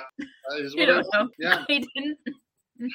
No, oh man, it belongs in a small town. It feels like something that would be discovered exactly. in a small town bar. So, well, thanks again for uh, being on this uh, particular segment, and I'm sure we will hear from you again. Well, welcome back, Carmelita Valdez McKoy, for a third appearance on the Shelf Shedding Movie Show and contributing to this 50th episode of the show. And I, I appreciate, as always, your willingness to uh, come on the show. And a busy person, you are the uh, the go-to guest for so many podcasters out there. And I love talking to you through this process, but I also love uh, hearing you on uh, a whole series of podcasts. It's so good to to be back, Jason. Thank you so much. I'm honored to get to contribute to this 50th episode celebration and I congratulate you on 50 episodes. It's awesome and I'm I'm so happy to be back talking movies with you. As we go along, I keep kind of playing around with the the uh, format here and so this this cool idea of having five guests and talking about six movies and only one of them in the end will stay in my movie collection. So it's getting difficult. So and this one's going to be a difficult difficult for sure. Calling this monstrous drug addicts. I don't know if that's the most respectful term for this show, but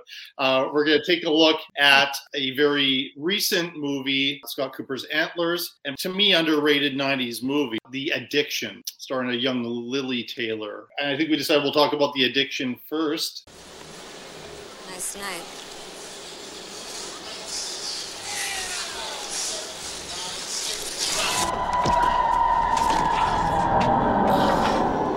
Look at me and tell me to go away. Don't ask. Tell me. Please. You think that's gonna stop me?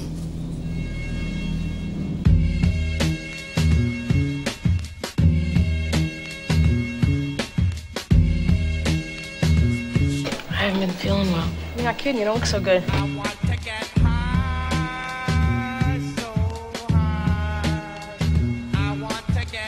Dependency is a marvelous thing. It does more for the soul than any formulation of doctor or material. You can never get enough, can you? But you learn to control it. You learn, like the Tibetans, to survive on a little.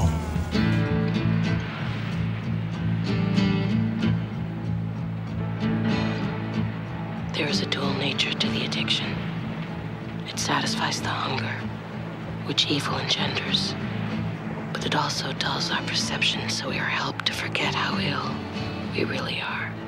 We drink to escape the fact we're alcoholics. We're not evil because of the evil we do, but we do evil because we are evil. What would you like to confess? God. Forgive me.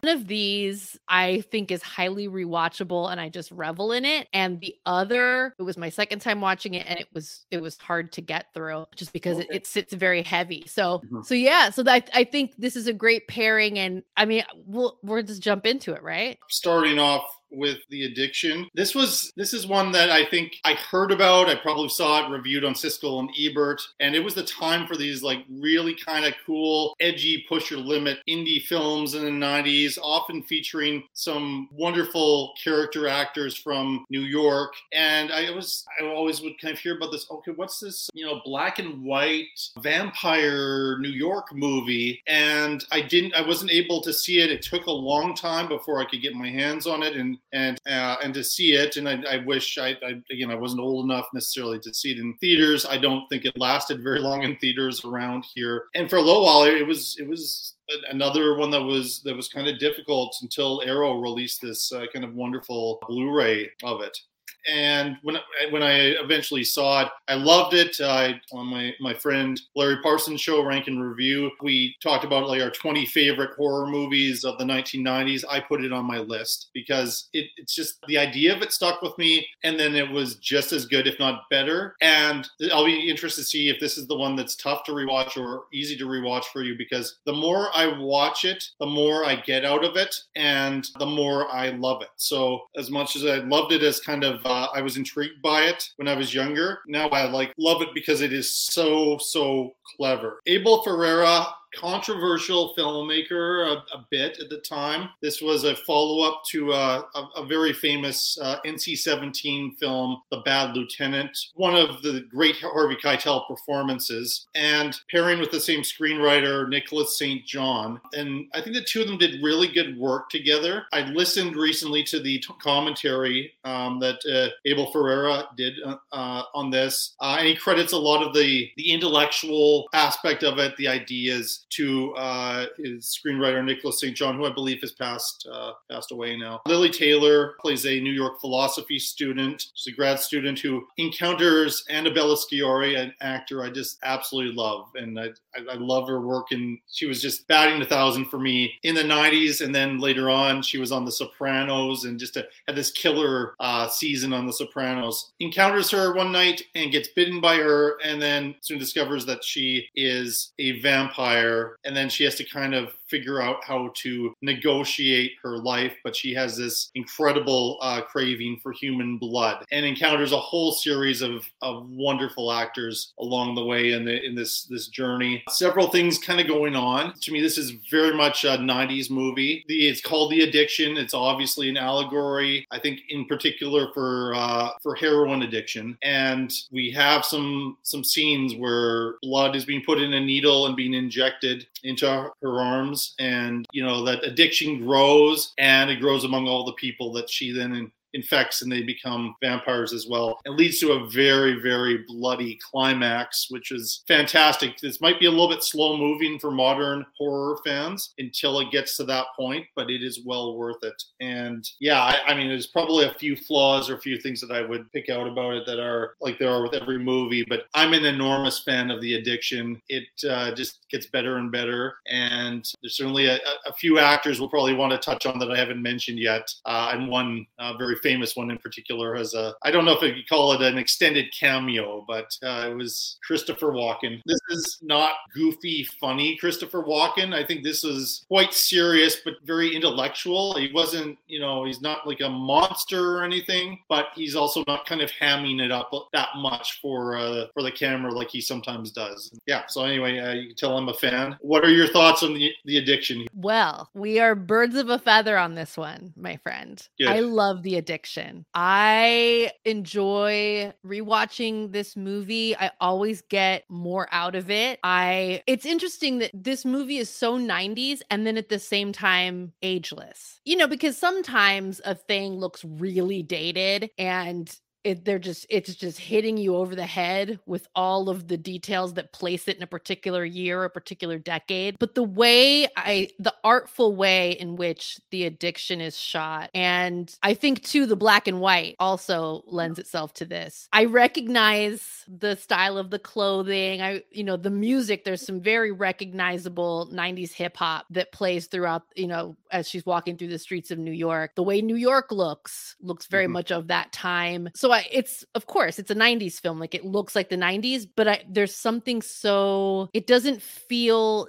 dated. I just like i feel like i'm there. I don't feel like i'm necessarily engaging in nostalgia even though yeah. there there is a nostalgic quality to it. I think it's it's just such a beautiful film and and there's there's this subtle journey that really and you mentioned the pacing like we get it takes a long time to get to like the big gory set piece but we do get to see this ramping up of the transformation. And i i think earlier in the film it, it feels a little almost like a like a horror thriller because there mm-hmm. is this sense of of dread as the transformation starts to take hold. I'm a huge fan of lili taylor I absolutely yeah. adore her. Fell in love with her in Say Anything as Corey, the yeah. heartbroken best friend that writes songs and plays the guitar at parties. I just, Corey is my favorite. Saw her in Mystic Pizza right around the same time. So I've been a fan ever since then and I've followed her career. I'm always happy to see her. And and yeah. this film, I think she really shows what she can do. She has to show us the transformation in a way that draws us in. She she has to be able to deliver. She's a philosophy doctoral student. There's a lot of there's a lot of pretentious sounding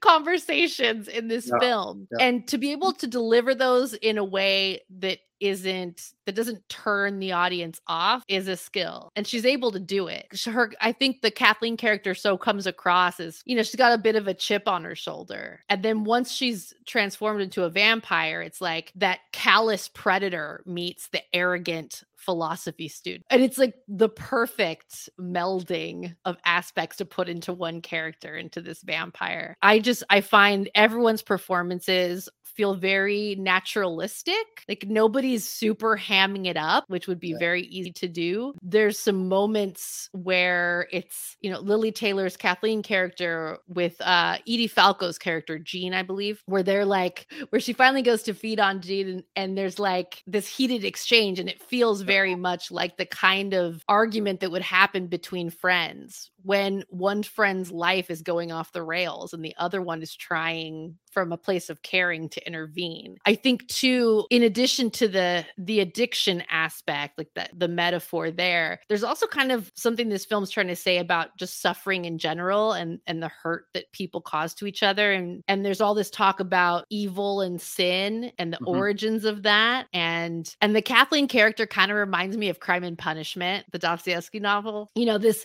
this idea of like, can you justify murder? Can you justify killing? Yeah. And and so it's I really love this film. I think yeah. it's beautifully done. It's so rewatchable and and when you do get to the big climax, the way that it's shot, the way that it's edited, the sound, there's like this echoing effect to the sound in the room and it's just it's it feels like you're in the middle of the melee. It's just it's beautiful. I love this movie. And it's interesting kind of in the scenes after the climax, it, it becomes very heavy on uh, the Catholicism, and this is something that Nicholas St. John worked with uh, in the Bad Lieutenant as well. And, and uh, in some of the supplementary materials, you see this this little bit of a, a debate between I, I, forget who it was who was with Ferrara and Lili Taylor was being interviewed about the, the kind of the concept of Jesus wiping away the sins of this these evil acts that have been done. And the and the one guy was saying, no, Kathleen should not be forgiven. There's no no room for forgiveness because of the horrible things that she does. And cites in one of my uh, and I think it's a very very scary cold sequence there with uh, Kathryn Erbe, who I, I, I love that actor. She's in a film another underrated 90s. I guess that's the theme of my life. Uh, movie Stir of Echoes, which I, I reviewed very very favorably uh, on the show, and and basically just gets traps this anthropology student and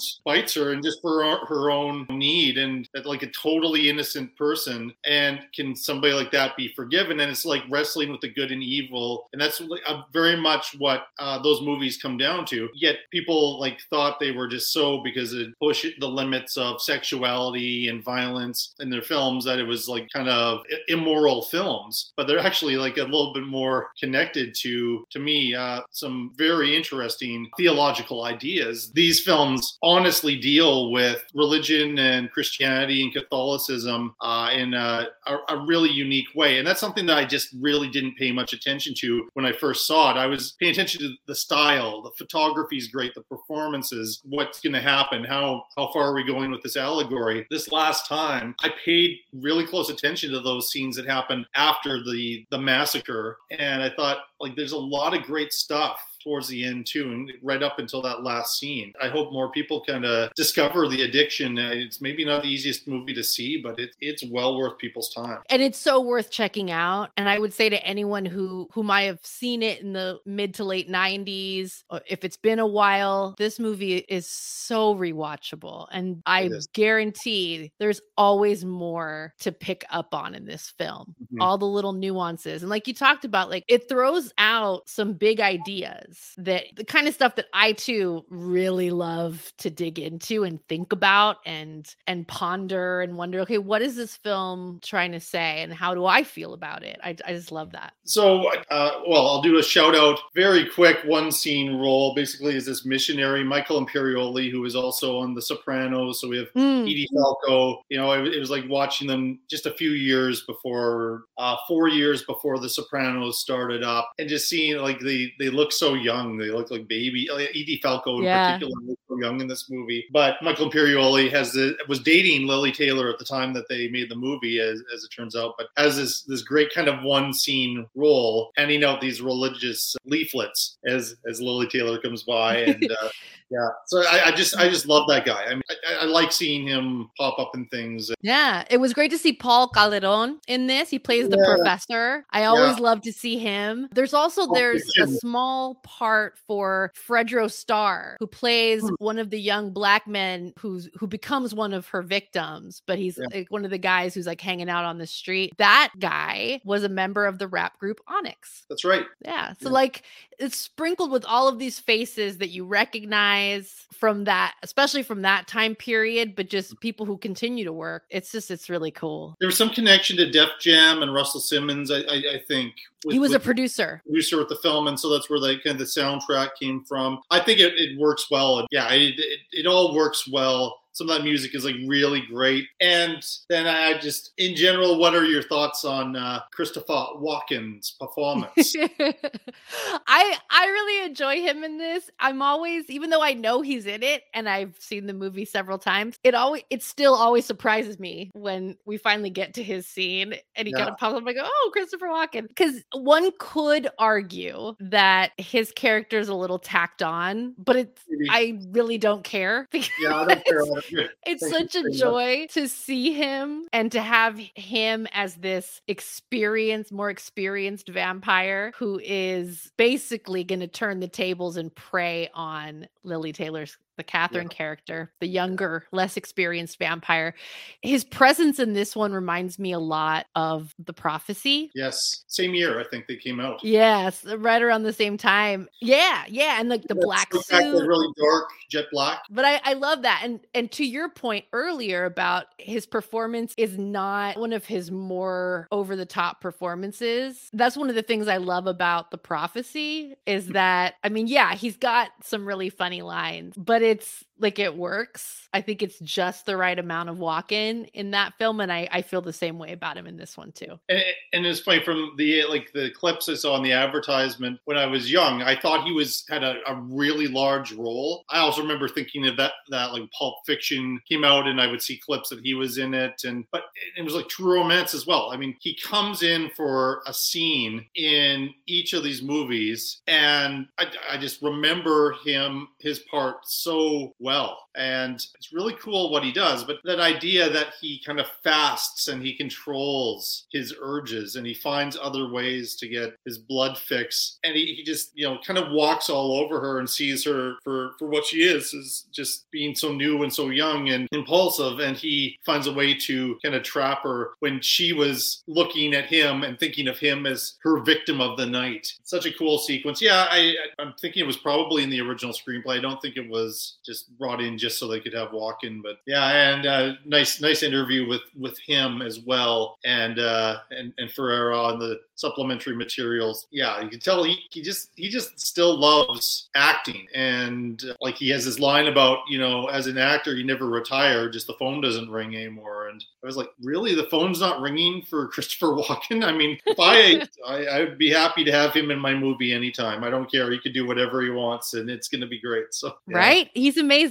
Yeah, I think the yeah the phone should keep ringing for Christopher Walken for as long as he yeah. he wants to answer the call. Because yeah. yeah. he's great. He's great here. This whole cast, and it's I can always really appreciate when a director has actors that he ends up working with time and time again. You can tell in the finished product that you have a real rapport and like a real collaboration that's happening. I think you feel that in this movie, and and Ferrara would work with some of these folks again and again and again. The writer, the cinematographer, the composer of the of the score, some of these actors, and I always love to see that because I, I think it says a lot about what's what we get in the finished product is so good in part because of how they were able to collaborate behind the scenes and I, I i always kind of look to that when you have a director that gets people to keep coming back to work with them. Yeah again during the commentary there, there was somebody there who was kind of asking questions. I don't think that was uh, that necessary because ferrara is a bit of a talker. And this guy would ask him these questions. He kind of shoot down all of the questions. And and then at one point he's like shut up shut up. I'm watching the scene. I haven't seen this for years. Oh, oh lili's amazing. Oh see you know you don't have to do anything. You just put the camera on her and look, it's like a magic trick that she. You know, the admiration he has for his cast and all the people he works with. That's that's why they would have kept coming back to work with him. And you see that with those great directors. And i know you're on the other the the other coast there but uh, I'm, I'm such a new york guy so i also am a bit of a sucker for new york movies even if they're not very good. But this one is is excellent. This is a very new york movie but a very 90s very vampire but yet kind of ageless. And the other thing i kind of got was a big factor in in talking about the 80s and the 90s and like this blood and the exchange of blood and all that stuff is very much the aids epidemic was at the, yes. the forefront of people's minds too. So that's another piece that I think is permeates this film as well as the heroin and crisis, which I think foolishly some people thought was had kind of gone away, and we now know is is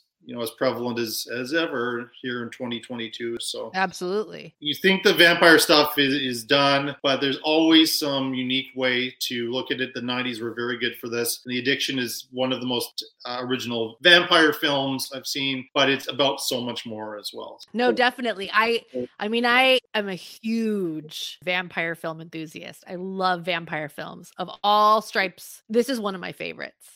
It's a great vampire story, and there's so much subtext. There's so much under the surface to dig into. So yes, very much a vampire film and more. It's it's great. I love it. So we're now going to fly out of New York City and into the future to the state of Oregon, which was actually British Columbia, where it was shot. A town I've been through called Hope, British Columbia, and where Antlers was was shot. And I uh, reading up on it today. It was the same town from Rambo, the first Rambo movie. Mm, first Blood.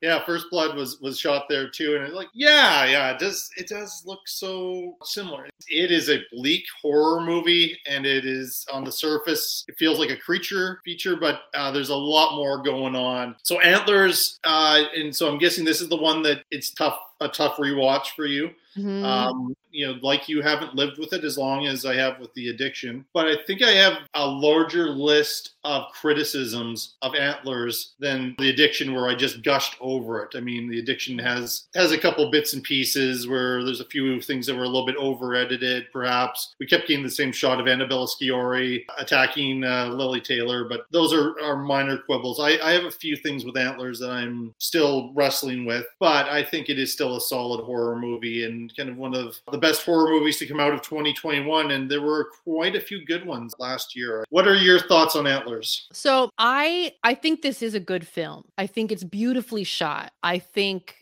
the cast gives great performances. Keri Russell, Jesse Plemons, even Jeremy T. Thomas, the little boy, like yes, all great performances. Yeah. Uh, Graham Greene was always nice to see. I think what happened for me on the first watch, I I don't think I went into this fully prepared for how heavy the dramatic elements would be, and I think the subject matter, like I I was caught off guard that first time. And I remember I remember the first time I saw Antlers, I I think I like I rented it on VOD or whatever. And after watching it, I was just kind of like, just kind of sitting in my living room, just kind of sitting with it. And I, I, I just had this urge to like hug a child. I am not a mm. parent. Mm. so, you know, you hear people talk about, I wanted to hug my kids. I don't have kids.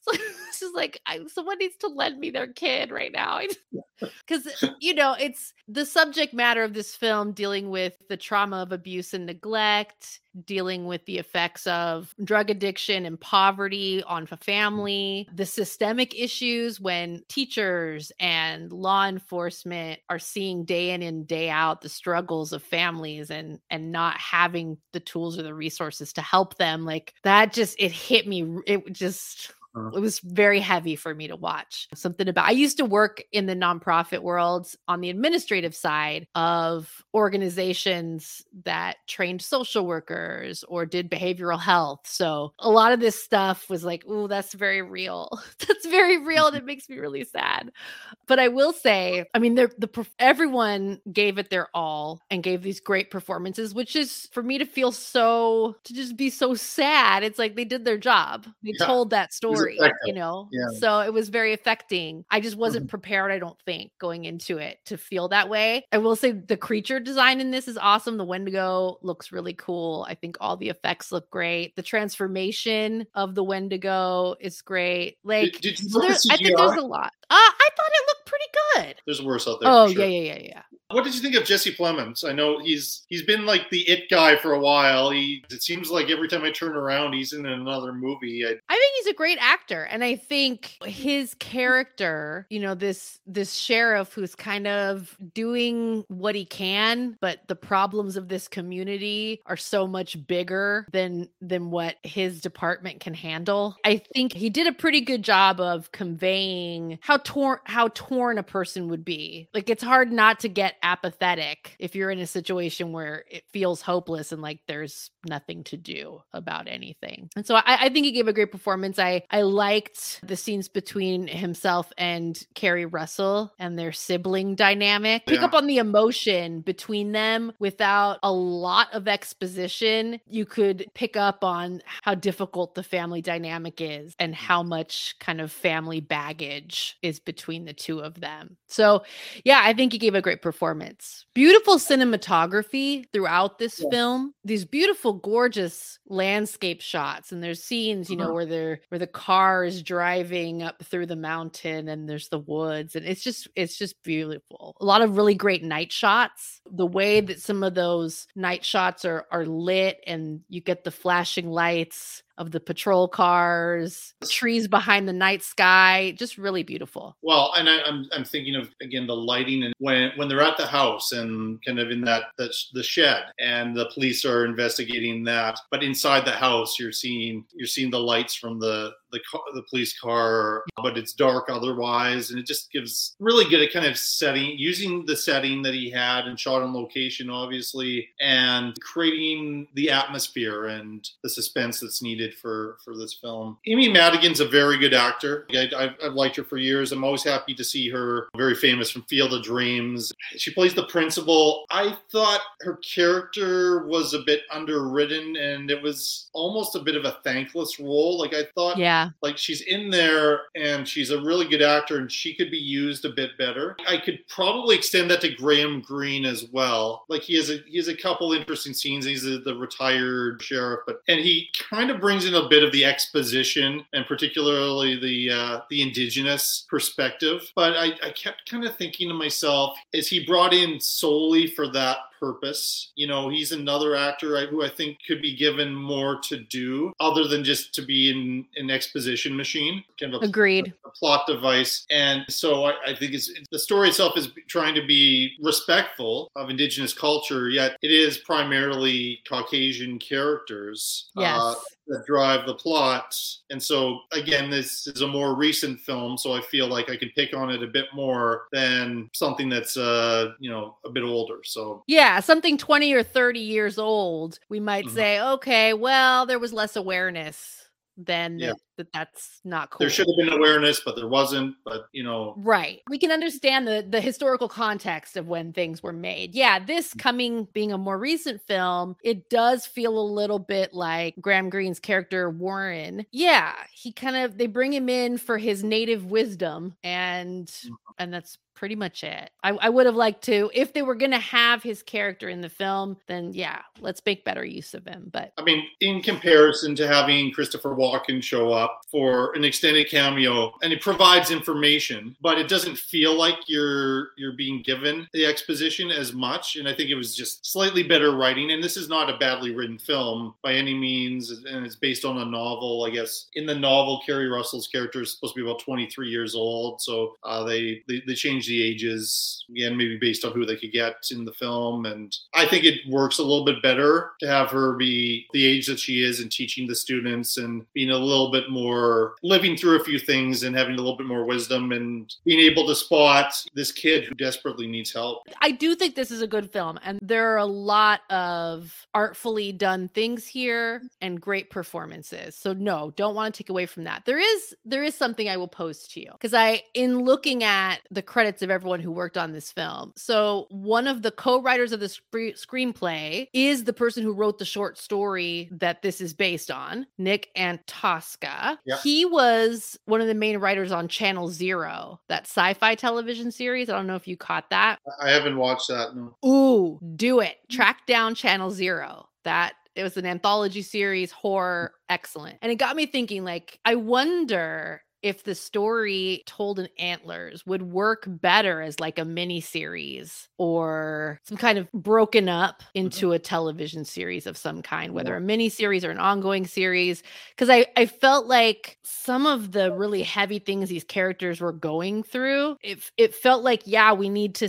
we need to spend some time there this is this is worth mm-hmm. exploring and then as we get towards the end some of the stuff with the actual creature some of that felt like it was a little rushed like we were running out of time. And I yeah. wonder if a story like this, if maybe part of what I'm picking up on is like maybe this is a story that needs to be told in a different format, like it that might do better in a different format. I don't know. I'm, I'm curious, and I didn't I didn't look into if they are thinking about an Antlers too. That I don't know. There's definitely an opening for it in the story, yeah. the the ambiguous ending. Yeah, and it doesn't look like they're even in pre-production, and maybe it's because it was shot so long ago and it took, was such a process to get it released, and they they kind of left it there. Suddenly, the thing they suggested in the last moments, which I won't necessarily reveal, but it, it wouldn't make a whole ton of sense if like the, the little kid now is suddenly 17, 18 years old. The follow up to what they were suggesting was was about to happen. So, but there's something like it kind of reminds me of it's such an interesting town, like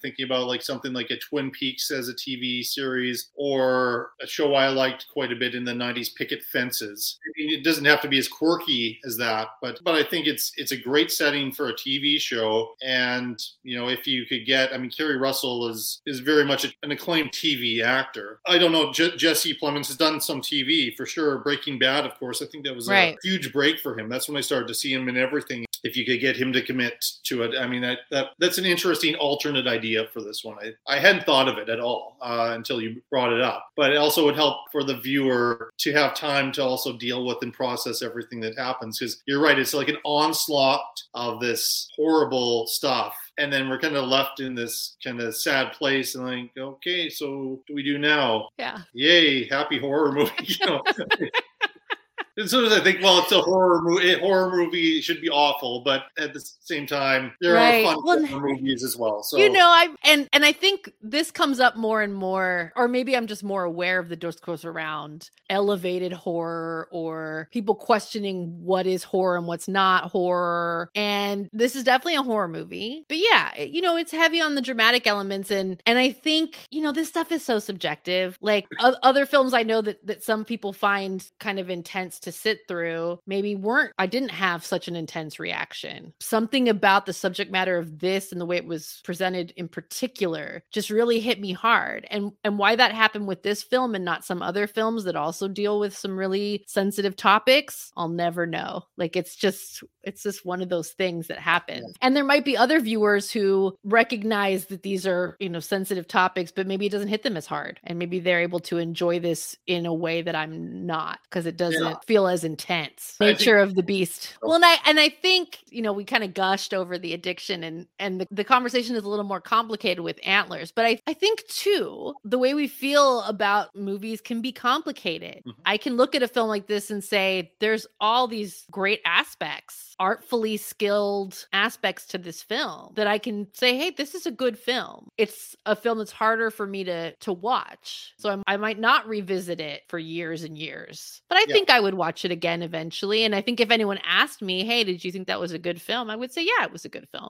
We'll get to the points. The addiction. How many points are you going to give the addiction? I'm going to give it. Oh, gosh. I've been, let me tell you, I've gone back and forth, back and forth, giving and taking away this one point. You know what? I'm going with my original gut feeling. I'm going to give it 15 points. That means Antlers would have five points? Correct. Want to hear something kind of cool? What? We had the exact same point totals 15 nice. for the five for Antlers. And no disrespect to Antlers, but no, it's a good film. 10 for Antlers. I just love the addiction so much. And the thought of le- giving it less points if taking away even just one point from the addiction ended up down the line having this pulled from your collection, I would be beside myself. I could not yeah. accept that because I just love it so much. Introducing it into this show was a risk, but you know, and I've done that with a, a, few movies that I I like, including Antlers, like a lot. I just kind of thought this would be a good match, these two together, and wonderful insights for both films as always. So now here's Antlers, Blu-ray of Antlers. Uh, what would you like me to do with it? Ooh good question. Well, don't donate it to the school where you work because I don't. I don't think I don't know that it's appropriate viewing in the class. I don't know. Does your local library take donations? They haven't been. I, I called. Okay. That's been a recommendation from some of my guests uh, uh, over the years, and and they and they yeah. weren't. And so yeah, maybe just gift it to a friend. Okay, I will do that. Someone you think would enjoy it. Love that idea. Well, again, as always, thank you for uh, being on the show. No, thank you, Jason, so much for having me back, and congratulations again on 50 episodes. Thank you, awesome. thank you, and I, I, I'm sure we'll hear from you again. And as we reach the end of this epic 50th episode, where we've had six movies reviewed and with each guest i have lost another movie. So ultimately this will determine spoilers for you larry this is the last segment. This will determine what the surviving movie is from this pack of six that, that i've ended up looking at. And i guess i jumped the gun by mentioning your name here but it seems fitting that this last one is larry parsons the host of the great podcast rank and review which has inspired this podcast and uh, a guy i've loved talking movies with every time. So welcome back to the shelf shedding movie show. And this segment I'm calling allegorical auteurs in okay. the sense that we're looking at two films by some fairly prominent directors and films that, if they're taken at face value, some people might not respond that well to them. But if you kind of figure out some of the greater messages that they are trying to uh, convey, then it can be, in my opinion, a more rewarding film going experience here. So we're going to be uh, taking a look at Mother, directed by Darren Aronofsky. Again, not to be confused with the Albert Brooks comedy Mother with Debbie Reynolds. Very, very different films, of course. And then we're going to uh, take a look at uh, at the addiction. And so uh, I think we're going to talk about the addiction first. So we'll go straight into it, unless there's something you want to kind of say in general about these two films. Well, I did want to say that I find them correlated on a couple of like interesting levels. I think you could both call them art horror for one, and I think that both of them uh, identity sort of springs from the director really strongly. Like I would argue that Abel Ferrara and Aronofsky both, whether they'll admit it or not, do court controversy and do like to challenge and upset their audience. So in that way, they have a lot in common. Mm-hmm. Although the movies are both very very different, I thought it was just interesting that these two had that in common. Specifically talking about the addiction, I went through this phase in the early 90s where I, I feel like I really wanted to get into Abel Ferrara, but he was this super frustrating filmmaker to me because for every good movie he made, he made one not very good movie and one kind of terrible movie is sort of how it felt like to me. But then every now and then you'd get like a King of New York, or you'd be surprised by something when uh, he did a like a '90s version of The Body Snatchers. Uh, like it was a shock that he would even do that. And uh, I don't know, I I kind of he seems like an interesting guy. I yes. think that for me, the addiction went right down the middle of the line for me as far as Abel Ferrara. It's super low budget and it's hyper stylized, but because of his name, he's got a really cool cast here. And they're all sort of young, and it really felt like time travel watching the movie. yeah, like seeing they look like kids. It's, it is really Lili Taylor, even Walken. Christopher Walken is now an old man, and this is kind of the Walken I think of is the '90s, '70s to '90s Walken, who's comes in there and is a middle-aged guy, but just kind of does this little monologue and steals the entire movie. So, um, yeah, I, I think that Walken should have done more horror, man.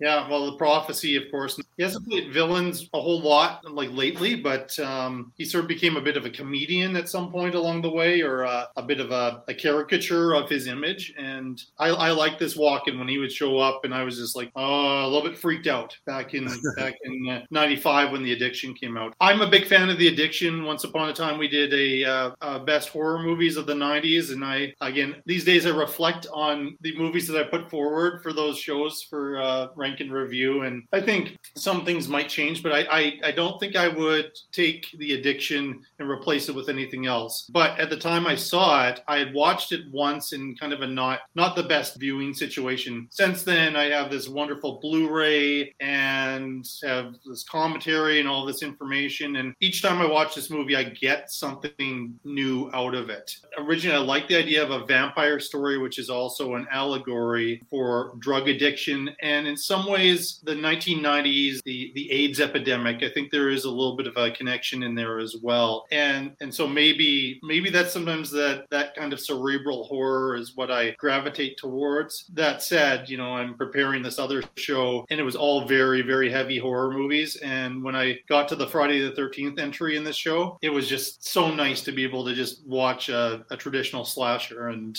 let's have fun. have to think as deep about it. So yeah. Well, I mean, I, I completely back your play as far as you know it's an unsubtle allegory for uh, drug addiction. But it's interesting how it's more troubling to me seeing Lili Taylor actually shoot up with blood than bite someone. We're so used to vampire movies, or that's what vampires do. They bite people on the neck, so we accept that. But her injecting herself with blood is disgusting. yeah.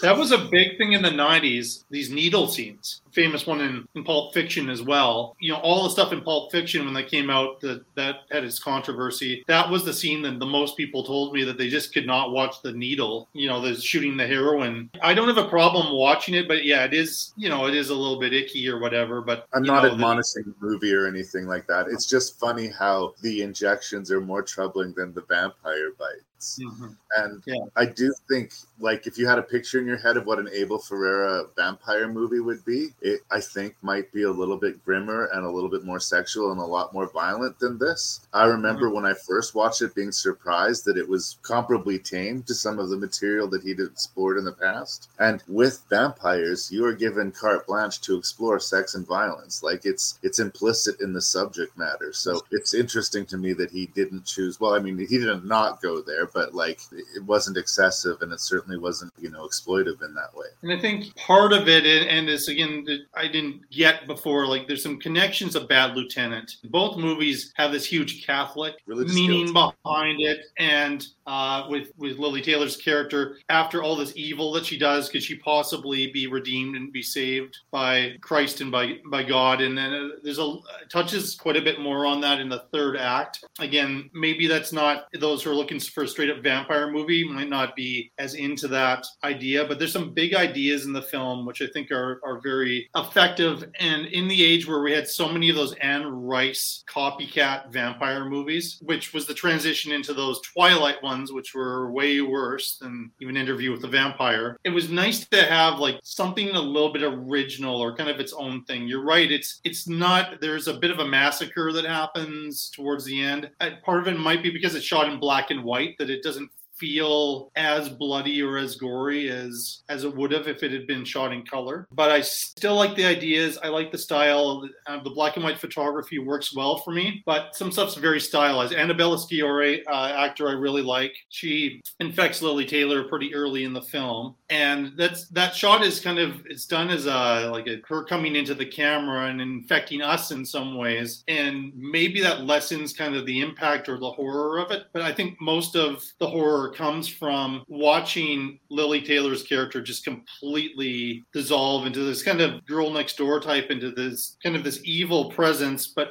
it's you know, initially for survival. She goes from really sweet to really sour. Yeah, but then she comes across Christopher Walken, and she thinks that she has a mark. Sorry, or whatever. I lost you there at the end. Could you say that again, brother? Just saying about when she encounters Christopher Walken, she has no idea what she's dealing with because he operates on a completely different level. Uh, because he's been a vampire for quite a while, and he's learned to kind of pick and choose. But he completely ravishes her, and and and that that kind of is a, a key scene. I don't don't think I realized it the first time I saw it in in shifting where she goes in that third act when she plans the the party after she graduates from her PhD program. Basically, seemingly normal, good person go into this this evil and again it is out of survival but like the catherine Ur- section is is so nasty like how she traps her and then just attacks her and there's nothing that this character did to deserve this and it was just so manipulative and then we've, we've really seen somebody who's lost their moral compass. You know this wasn't just kind of finding somebody random on the streets like she befriended her and then invites her back to her place place and then and then attacks her. So so th- those parts of the movie are much more personal. Yeah, it's very very personal kill there. So so it sounds like you're lukewarm on it. I like it a bit more. But was there anything else that uh, you kind of want to say about the addiction? Well, I mean, as far as being lukewarm on it, I think this is higher on the scale of my Abel Ferrara list. But I do think it qualifies as art horror. If you like arty horror, for sure. If you're looking for a Friday the Thirteenth fun roller coaster ride, I don't think I would recommend this. I think it's mood specific. If you want to watch something a little bit challenging and especially with some 90s nostalgia to it, absolutely. I do like I it's a thumbs up review for me. I'm just not foaming at the mouth about it. And I, I feel that way about a lot of times about art horror. Sometimes I both of these movies that we're talking about could be falling under that mantle of uh, elevated horror, which I, I I kind of resent that whole terminology, yeah. that whole discussion. Is like because oh, other horror is not really. It's it, so do do I get a little bit of waft of that cheesy pretension here? Sure, but I get it in Mother too. But some people love that. you man, I'd, I'd, rather watch Jason Voorhees just do his thing and uh, not try to justify or apologize for it. Yet, yet I do think this is this has rewatchability. But yeah, you have to be in the right mood for it, I guess. And you know, if it's not your thing, then it's not your thing. But I think we we both with the addiction knew what we were getting into uh, ahead of time. And also, I think with our our next movie, Mother, we spend all our time here. I want to make a paradise. She redid all of it, every last detail. And she breathed life back into every room. Are you happy? I love you.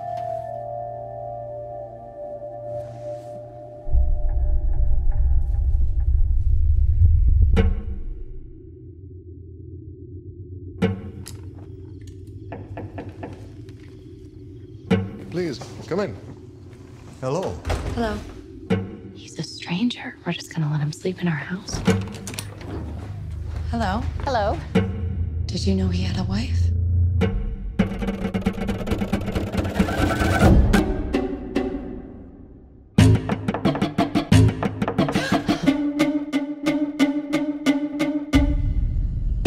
He has pictures of you in his luggage. What were you doing in their luggage?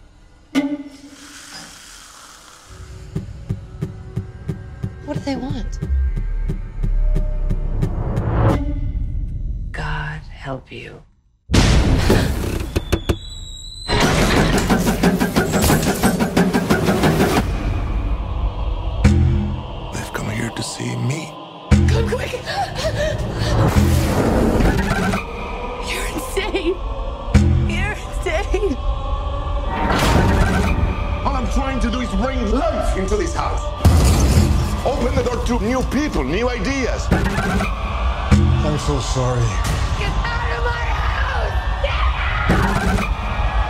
House! You give and you give.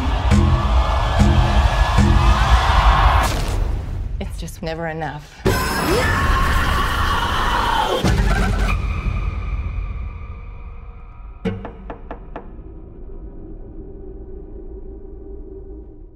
So my, my intro to Darren Aronofsky, Aronofsky's mother is this came out a week after It Chapter One, and there were promos for both of those movies, and I was like thinking this is going to be the greatest fall for horror ever because I think a lot of the promotional materials for Mother suggested this is going to be the scariest horror movie you have ever seen in your life. And based on that marketing, I can perhaps understand why there are some people that really despise Mother to the point where it got Razzie nominations. But when I saw what they were doing, and sure, it wasn't the movie I thought I was paying my money for in theaters, and then having a little bit of time between viewings and watching it again, I think it's a very good film that has, uh, it's considered lesser Aronofsky, but there's a lot of good in it. And one of the things that I'm a little bit confused about in this is any sort of hate that was in, uh, unless it was kind of like the celebrity fatigue thing directed at, at Jennifer Lawrence. She's married to Javier Bardem, and these strange people keep coming in and invading her house, and we're seeing over the course of time as she uh, gets pregnant and then she is going to be a mother and is trying to protect her unborn baby from a ton of chaos surrounding the celebrity of her husband, who's this famous poet that everybody, when they discover where they live, wants to come in and, and interfere in their world. Uh, I think you could read this as a criticism of the celebrity TMZ type of uh, culture and the fan culture and a lack of privacy for people who are famous. But there's also also heavy religious allusions in here. And I know Darren Aronofsky's said that he is an atheist, but it's interesting. He makes Noah, he makes this, and I don't know if you know. He, I feel like uh, the Bible is at the back of his mind with a lot of stuff. I'm I'm interested to see his movie later this year, The Whale, that comes out, which is supposed to be a, a movie that brings Brendan Fraser's acting career back to the forefront. But talking specifically about Mother, I have mostly good things to say about it. Yet I would be lying to you if I could say that I understand everything in it. And in some cases, I don't understand why some actors participated in this movie. In particular, uh, Kristen Wiig, who is an actor I really like, very funny, but she's she's also good in serious material. But she has this kind of nothing role there, as I think she's Javier Bardem's agent or something, and she's kind of adding to this chaos that happens in this house. We watch this this beautiful house essentially get destroyed, and it goes into some really dark places towards the end. And then we get that plot twist at the end saying, okay, we need to be thinking about this. This is a greater message. The other one reading of it is an environmental uh, message about Mother Earth and the damage we're doing and tor- torturing Mother Earth because we're ignoring all the signs that the Earth is sick too. So I think if you can have three, four readings of, of your film, then you're you're onto something. But I get if somebody was going for an entertaining horror movie where they don't have to have their thinking cap on, Mother might not have been their cup of tea. But on the whole, I like it. I'm not sure I love it because I maybe I'm still frustrated by it. And like some of the movies we've talked about before, where sometimes it feels like there isn't an answer. I, I get the sense with Aronofsky there is an answer to Mother, but I'm welcoming a different opinion if you think this is in that pretentious realm or not. Well, again, I have a, a that sort of similar relationship with Darren Aronofsky because I I do think he really gets off on provoking people, and he wants he wants you to remember his film, and he wants it to kind of scar you a little bit. And sometimes it really works. His first two films, especially, I think Pi and Requiem for a Dream, they are rattling, but they are fantastic movies, and they kind of justify their content. It's getting closer to the Lars von Trier territory, and I'm not just talking about making us uncomfortable and, and the torment of a woman, but the really tight close-up camera shots of her face. Like two thirds of this movie is just Jennifer Lawrence's face, right? And it feels like that really invasive handheld camera that Von Trier would use in like Dancer in the Dark or uh, well, any name your Von Trier. That's leaves me uncomfortable because, as you know, I am not a big fan of Lars von Trier. Unlike Lars von Trier, I think that there is something to navigate here. I personally latched on to the ecological horror thing the most, as far as we have a home, we have we have this house, uh, we need to take care of it and we don't. And even though like, we all decide that we shouldn't do it, we do it anyway. And even though it's obviously getting worse, we ignore it and it gets worse on top of it until it's too late, until it's past the point of no return. Jennifer Lawrence seems to be the one that we are subjected to. My problem with Mother is that it's you know troubling and isn't that it's it's challenging. It's that it's intensely unpleasant. I think that really the downfall. It wasn't that Mother was so terrible. It was the exact movie that her fan base did not want to make. Hunger Games or any kind of appealing romantic comedy that the few people that walk out of the theater, man, I, I sort of get it. I like to be entertained by me. like I understand that movies like this have value, movies that have something to say have value, but I don't like feeling yelled at, and I don't feel like I walk out of the movie like I just came out of the office and I've been yelled at, and that is I do confess a little bit how I feel when I walk out of a lot of Aronofsky's movies. I would put Mother right in the middle of his canon of movies. I think it's over the over the sort of completely, nor is it anywhere near as much as Requiem for a Dream. So it kind of falls in a, in him. But I think he's direct that I sometimes wish would make us forward.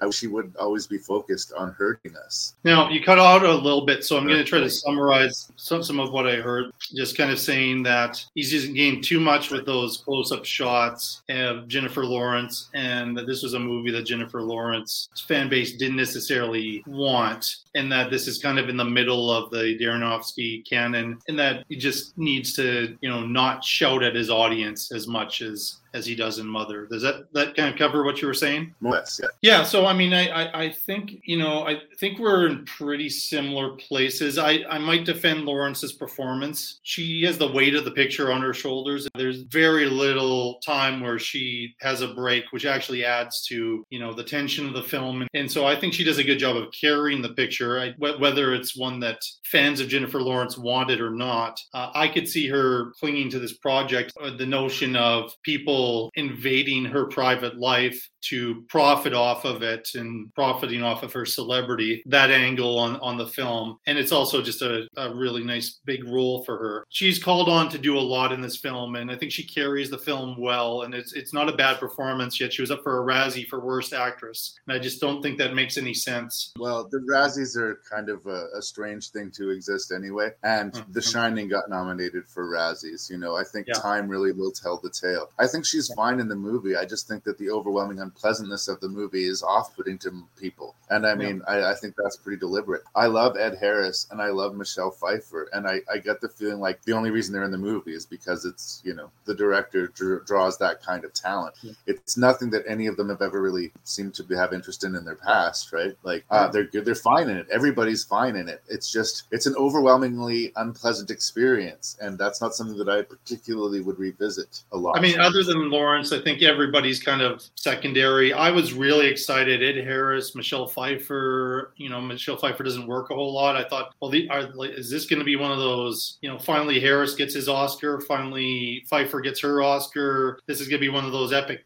And it, it just did not go in that direction. And he really didn't give them a, a whole lot to do other than to be kind of weird and creepy in the first act of the film, and then to always be kind of you know up to a point around into the second act. It's a strange film. It's maybe not for everyone, but I would still give my my my thumb up and but the Jennifer Lawrence performance and some of Aronofsky's ideas that he's balancing to me are enough to th- those are great but i think the ultimate result is okay to to good. It's very individual and like it has a strong identity. It definitely fits in his catalog but i, I like i say i'm starting to grow. I, I sort of like feel like I, I, I understand where he's coming from and uh, I, I would like to see something different from him honestly. Yeah we'll see we'll see what's next here. This was the follow-up to black swan and some of the right. techniques used in black swan he's using quite liberally in this film but to lesser effect i think. So you have 20 20 points. I have 20 points for the two movies that we're talking about here. So I'll start with you. How many points would you give it The Addiction? I guess I'm going to favor The Addiction, but not dramatically. I will give it 12 and that's eight for Mother. We are very close. I mean,